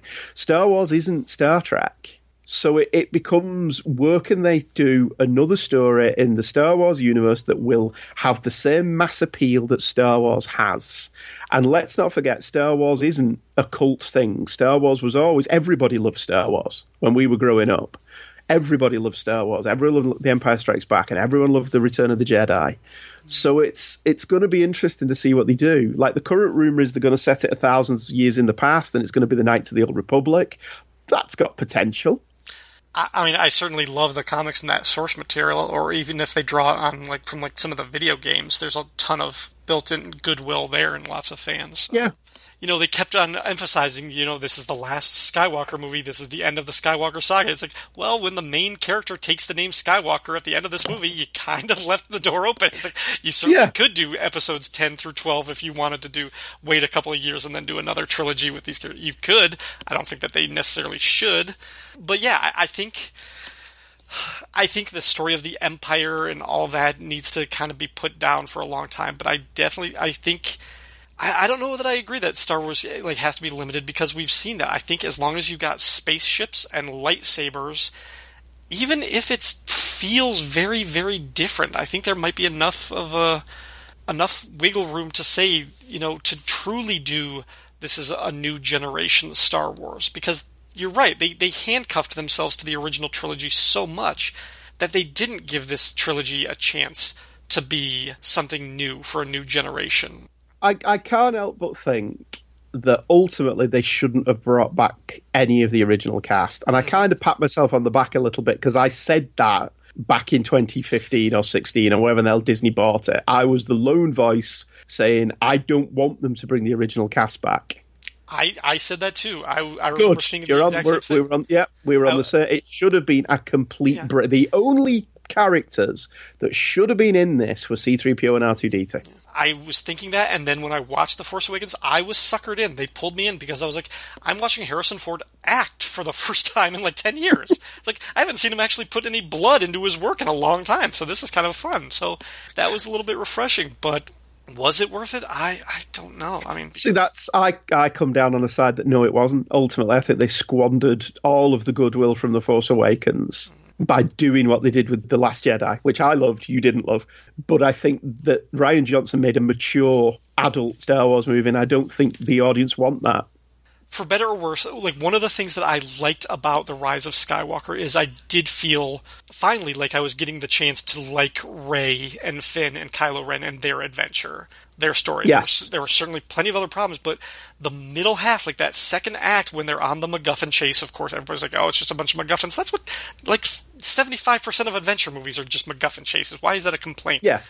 And, and the first 45 minutes where we actually get to see the three of them interact together yeah. is brilliant because Daisy Ridley and John Boyega and Oscar Isaac are all absolutely fantastic together. And then it's like, so why has it took you three movies to get here? Right. And being a fan of Star Wars, like especially like in the '90s and early 2000s, like in that waste era between the movies, I loved the expanded universe. I loved reading the Mhm. comics and the books of that time, and I've been looking at the st- the shelves of like what's out there now for these things, and It's not interesting. it isn't. But part of it is just like they're not they're not telling stories with this new cast because like the the order came down from wherever. It was like you can't tell From Bad Robot. Yeah, right. Yeah, it was, the, it was the same thing with Star Trek. yeah, you can't tell more stories about Rey and Finn until their movies are done. You can't like flesh them Mhm. out because they they might have to retcon something. And I was like, I don't want to read a book about Captain Phasma. I don't give a crap about her Yeah. character. Yeah, She wasn't I that interesting in agree the with you more. Yeah, because So I I think was- one of the interesting things that kept us interested was that the monthly Star Wars comic was coming out, and it was set between Star Wars and Empire, or it was set between Empire and Jedi, and it was the continuing adventures, and it gave those characters um, doubt feel a more three dimensionability. I think that the films didn't really earn. I think for our generation, the comics filled in a lot of the gaps in the storytelling in between Star Wars and Empire, and we've not had that with the new ones. And I will. This is another one of those I will go to my grave saying the prequel characters, irrespective of what you think of the films, the prequel characters have so much backstory to them that they lend themselves to more stories, more stories about Qui Gon, more stories about Obi Wan trying to train Anakin and failing miserably. Mm-hmm. There's there's entire places there that you can set interesting stories with those characters, but they locked themselves into a problem instantly by giving The Force Awakens a cliffhanger. Yeah. So Rian Johnson had no choice but to pick the film up exactly where J.J. Uh, Abrams left it. So there was there's no wiggle room there to be able to say like in between Empire and Jedi. Well, how the hell does Jedi? How the hell does Luke become a Jedi? Yeah. And then the end of the Last Jedi, the end of Episode Eight, which you would think would be the cliffhanger, wasn't a cliffhanger ending. Yeah. Like that's what, when I got to the end of the Last Jedi, I was like, I don't know where they go from here. There's like no unresolved character conflict. It's just Yeah. who wins the war. Who? How do they beat the First Order? That's not as interesting to me. Well, So see, I, I, the only thing I disagree with that there is that he left it open for Kylo Ren to step up to be the bad guy, which he should have. I, I which he should have. they were- And JJ wasn't interested in that because he co-wrote his script on Twitter. yeah, I, um, I gosh, I'm, I, I am so conflicted because they were. Yeah, that's this is the problem, isn't it? It's ultimately taking the 100 year odd view. The sequel trilogy wasn't worth it, whether you like them or not. Yeah. and I I like most of it, but there's something in there that doesn't ring true, and there's a danger going forward that Star Wars is going to become like the Pirates of the Caribbean movies or the Fast and the Furious movies, where they just churn one out every two years and nobody really cares, even if they do make shit tons of money. And you know, the Fast and the Furious movies are fun if you if you like car chases, which I do. They're always amusing and entertaining. The Pirates of the Caribbean movies are shit, but the Fast and the Furious movies are entertaining. But there's a danger that's what Star Wars is going to become. And I think as much as we look back on it now and go, Jesus, there was three years in between Empire and Jedi, that's what built the franchise. The fact that we had to wait. And there's none of that anymore. They've they've turned out what five movies in in six years. Yeah. That's my problem with it going forward. I mean, i I'm very much looking forward to Obi Wan. Nothing would please me more as a fan than just 90 minutes of Darth Vader going John Wick on the Jedi's ass. I think that would be a fantastic film. Just expand that bit at the end of Rogue One to a full 90, 100 minute movie of him just hunting down the Jedi. That would be awesome. But I don't know that it's something that the world needs. And I, I don't know. I, I don't know where the cinema blockbusters go at this point. But I think the TV shows have endless possibilities. Yeah, and I think the I think they probably realize that, and that's why they're they're shelving their plans for movies right now. And I think Mhm. I bet they're going to sit on them for at least three or four years. I, I and I think they're just going to focus on what they know right now is they've got a lot of goodwill for it, which is going to be the D plus series. Um, and I loved the first season of The Mandalorian, so I'm looking forward to more of that. I do think they can do a lot of cool stuff with an Obi Wan series and, and with the guys from Rogue One, maybe give them some, some Yeah. character and something interesting to do. Yeah. Um, oh, let, let's see a let's see a, um, a Rogue Squadron series Yeah, yeah, I think I'd set love to see. in between Empire and Jedi or whatever. And I, you know what? I'd love I'd love a half hour sitcom with C three PO and R two D two because R two D two was seriously underserved in the sequel trilogy. He was, he was, and, I mean, I I've said it before. I think we'll probably get a Lando uh, with Donald Glover as Lando, probably as a D plus series, maybe. Yeah, I'd like I'd love a sequel to Solo on Disney Plus. Yeah. Because once they've got all that fan service out the way of where he got the Falcon from, and Mike Gillis and me were talking on Facebook, and he came up with the perfect Han Solo film. It should have just been Smokey and the Bandit in space. Mhm. It should have just been Lando hires Han to run some space cores from one end of the galaxy to the other, but he he doesn't know that he's running something else. The Empire found out about him, and you've got um, Sheriff Buford T. Justice Imperial Division chasing him from galaxy to galaxy, trying to stop him from getting where he's going. And that's your film. I'd watch it. I, would I, I would totally watch that, and I would be looking forward to the remixes of Eastbound and Down.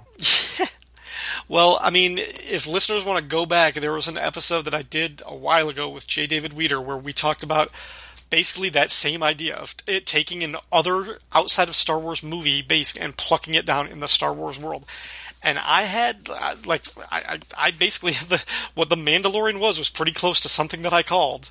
I mean, Yeah. we, I, we talked about Lone Wolf and Cub, and we talked about like Yep. like a, a western, like the good, the bad, and the Magnificent ugly. Seven. Yep, that type of thing. So you could definitely do those. I I said back on that one, like I would like just like a racing movie, like a pod racing movie or something. If you actually gave it like interesting characters. Ford versus Ferrari on Tatooine. there you go. There you go.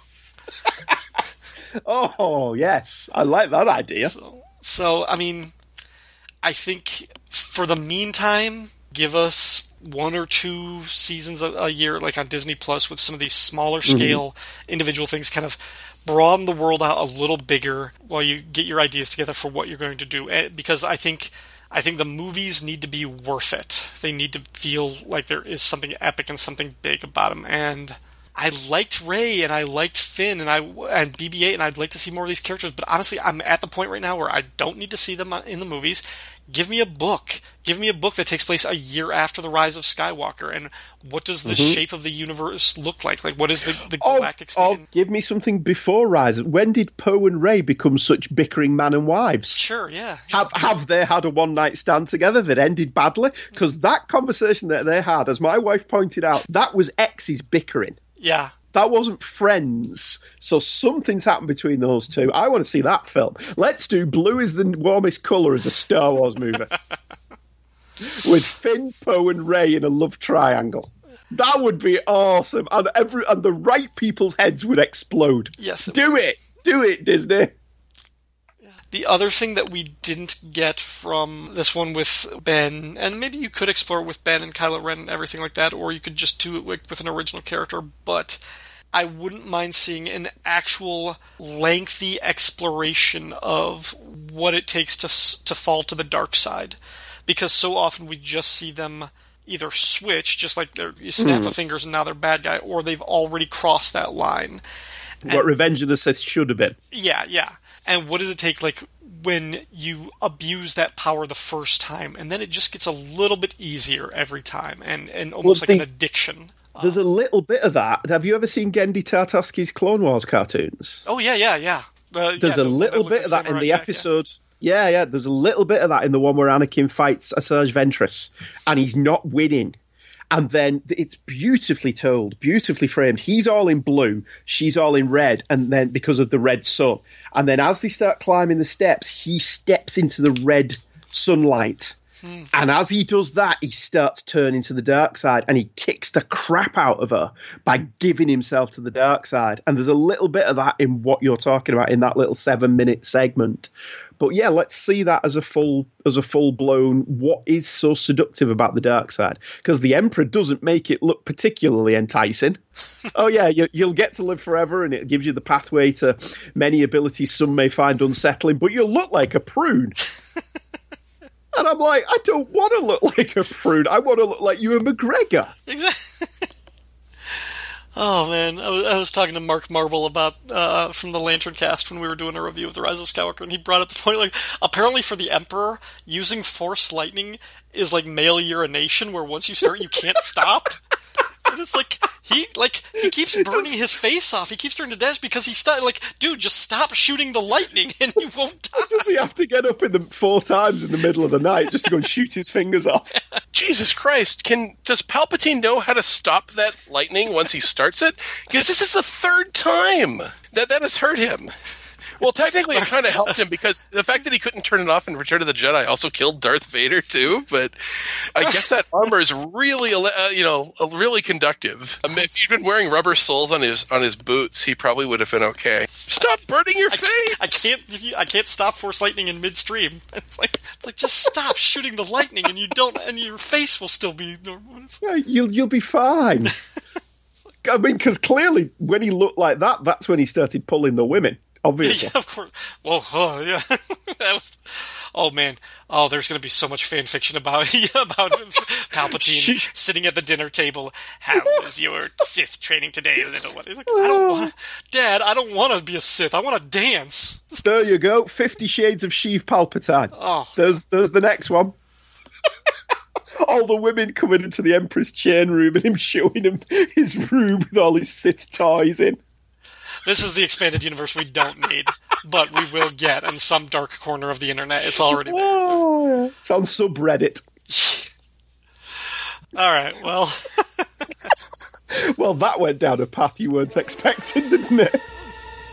And now, the Galactic Questionnaire. question one: Best stormtrooper variant. Uh, I'm going to go Scout Trooper. Oh, I like the Return of the Jedi speeder bike stormtroopers, the ones that we just saw in the last episode of The Mandalorian. I was always a huge, huge fan of the biker scouts. That was always my favorite until recently. Uh, Scouts, uh, Speeder Scout. All right. Speeder bike? Speeder bike? Biker What's Scout, his I name? guess they're called. Yeah. Yeah. Oh, so cool. Uh, Biker Scouts. I do like them. Yeah, I would. I would agree with biker. The biker scout. Uh, well, except shock troopers. And in Rogue One, I love the introduction of the Death Troopers, the black stormtroopers. I thought that those were awesome. So that's probably now my favorite. Question two: Favorite droid character. Oh, R2D2. I think he was woefully underserved in the sequel trilogy. R2D2 is the hero of the Star Wars trilogy and the Star Wars prequels. He's magnificent on every level. And I love that he's a potty mouth sailor. I love R2, but R5D4 was my first droid. So I'm going to go with R5D4. The smart ass droid, I don't know his name, in Return of the Jedi that's in the dungeons with R2D2 when he puts him to work. The guy that's like, oh, you're a feisty one. And he like, and he's like, you'll learn new respect. Like that guy I just thought was badass. Like, I'm like, EV ninety nine. EV99. I can't believe you know that. I knew, we had the toy. I remember the toy. that guy i think that guy was badass like i would love to be like jabba's like droid check-in guy at the at the dungeon that's that's a cool job Oh, it's hard to say not R2D2 because R2D2 is amazing and he's kind of the same personality as Herbie. Um, but after The Mandalorian, I love the way the IG droids move. It's like it was an unmovable prop in Empire Strikes Back that there was no way to satisfyingly make that work as a moving character, and they somehow pulled it off. So I'm going to break for this and say um, IG 11, the IG droids. I like BB-8. I'll say it. I think it's cute. IG 11. That is quickly becoming a new favorite. A lot of people are saying that. I'm glad you said BB-8. I like BB-8 too. Me too. Number three, a bigger offender from the special editions: Greedo shooting first, or the scene with Jabba at Docking Bay 94. Scene with Jabba, easy. Um, because there's nothing that Jabba says that isn't covered in the Greedo scene, which is why uh, Greedo speaks in an alien language in the first place, because they took all of that exposition from the Jabba scene and gave it to him in subtitles. And now the movie says it twice. And also, are we going to take away one of the greatest reveals in, in movies, which is we talk about Jabba the Hutt for two movies, and then we finally see him, and it's way scarier and grosser than we ever could have imagined? I mean, that is a great payoff. And it just, you put him in the first movie, you lose that. Jabba.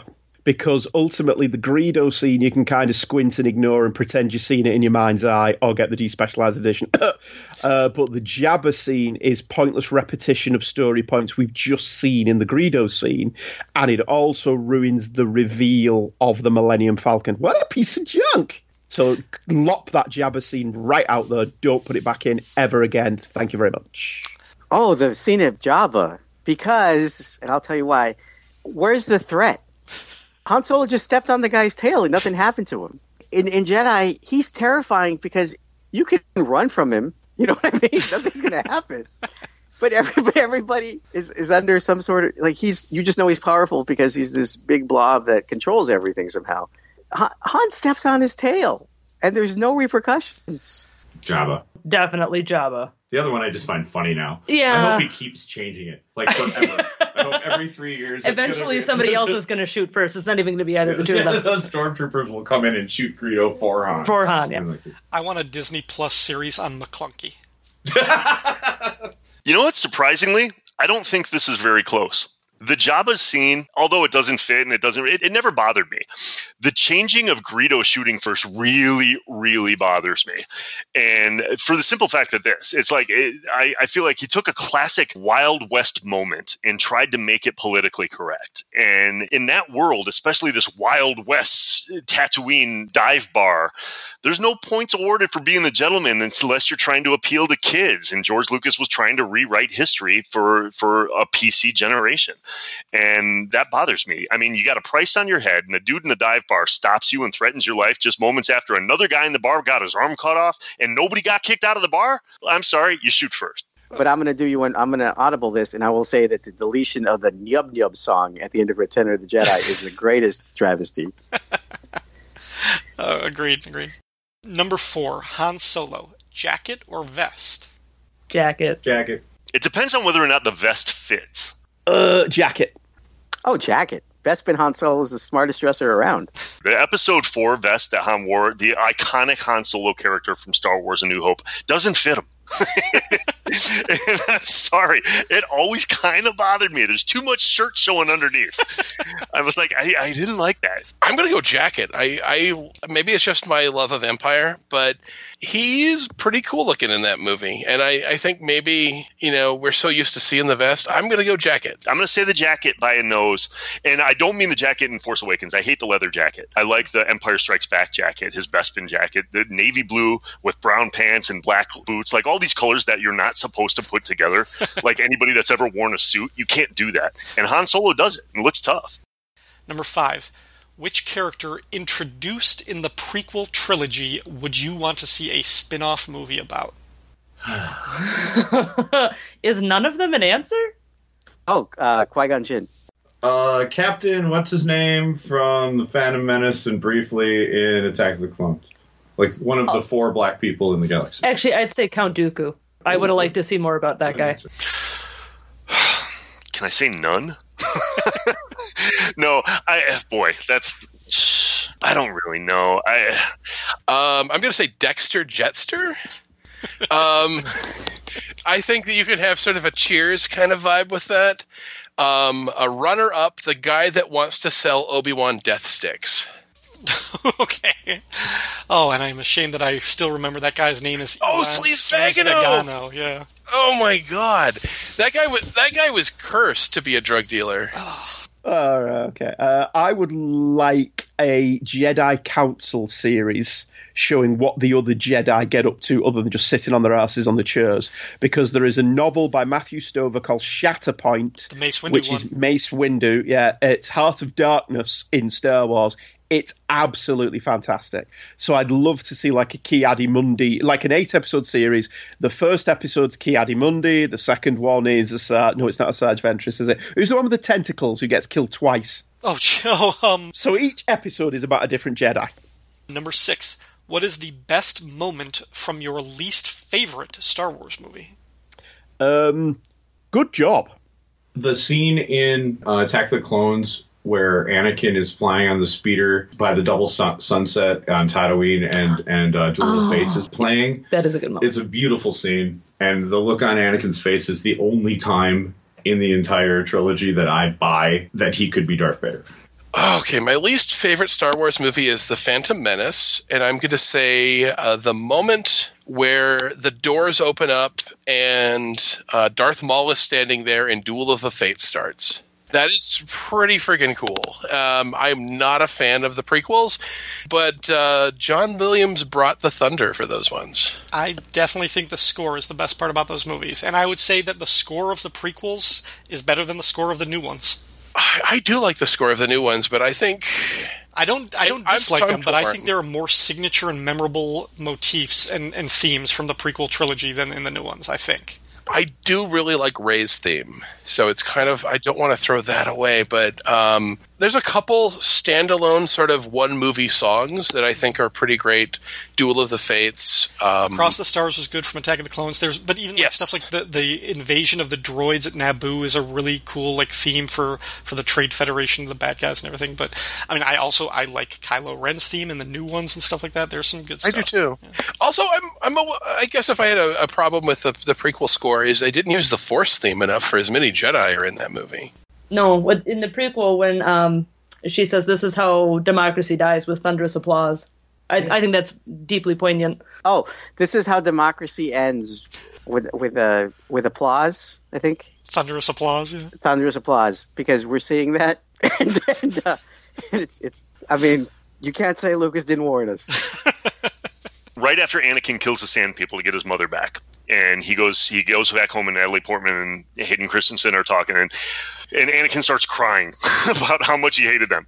And I seriously was at the point watching this where I almost wanted to throw up or throw something through my TV. Stop crying, like, oh my god, this is Anakin Skywalker. Seriously, I hated everything about his writing in that scene and the acting of those performances until the Imperial theme music played in the background for the first time in the prequels as a foreshadowing of things to come. And all of a sudden, everything was right with the universe.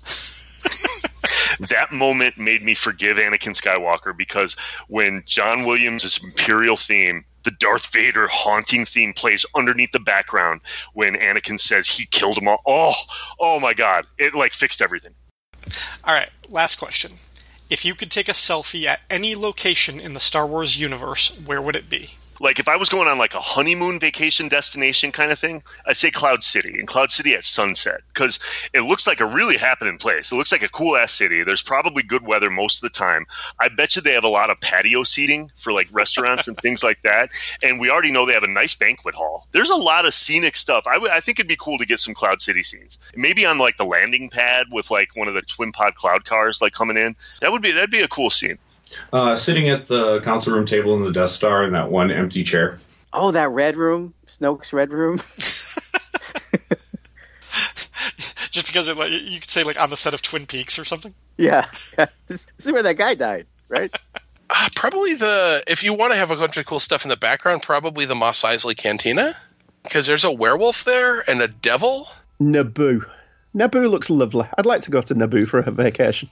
I don't want to go to like a dusty planet or Coruscant. I don't want to go there.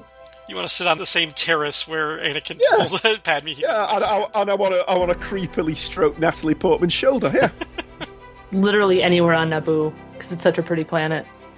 It's not sandy there. Uh, it's not sandy there. God, those movies. Whatever.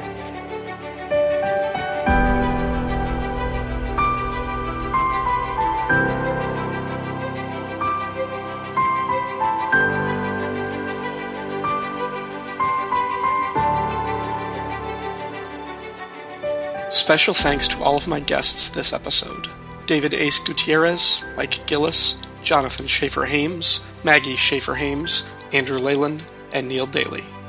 Give Me Those Star Wars is a proud part of the Fire and Water Podcast Network. Feedback for the show can be left at fireandwaterpodcast.com or the Facebook page for Give Me Those Star Wars. You can find me on Twitter at RyanDaily01 or you can send an email to ourdailypodcast at gmail.com. If you like this show or other shows on the Fire and Water Podcast Network, please consider donating to our Patreon page. Go to patreon.com slash fwpodcasts for additional information. All music, audio clips, or quoted text are used for entertainment purposes and believed covered under fair use. Give Me Those Star Wars is not affiliated with Disney or Lucasfilm, so no copyright infringement is intended. Thank you for listening, and if after listening to this entire episode you are still inclined, may the Force be with you.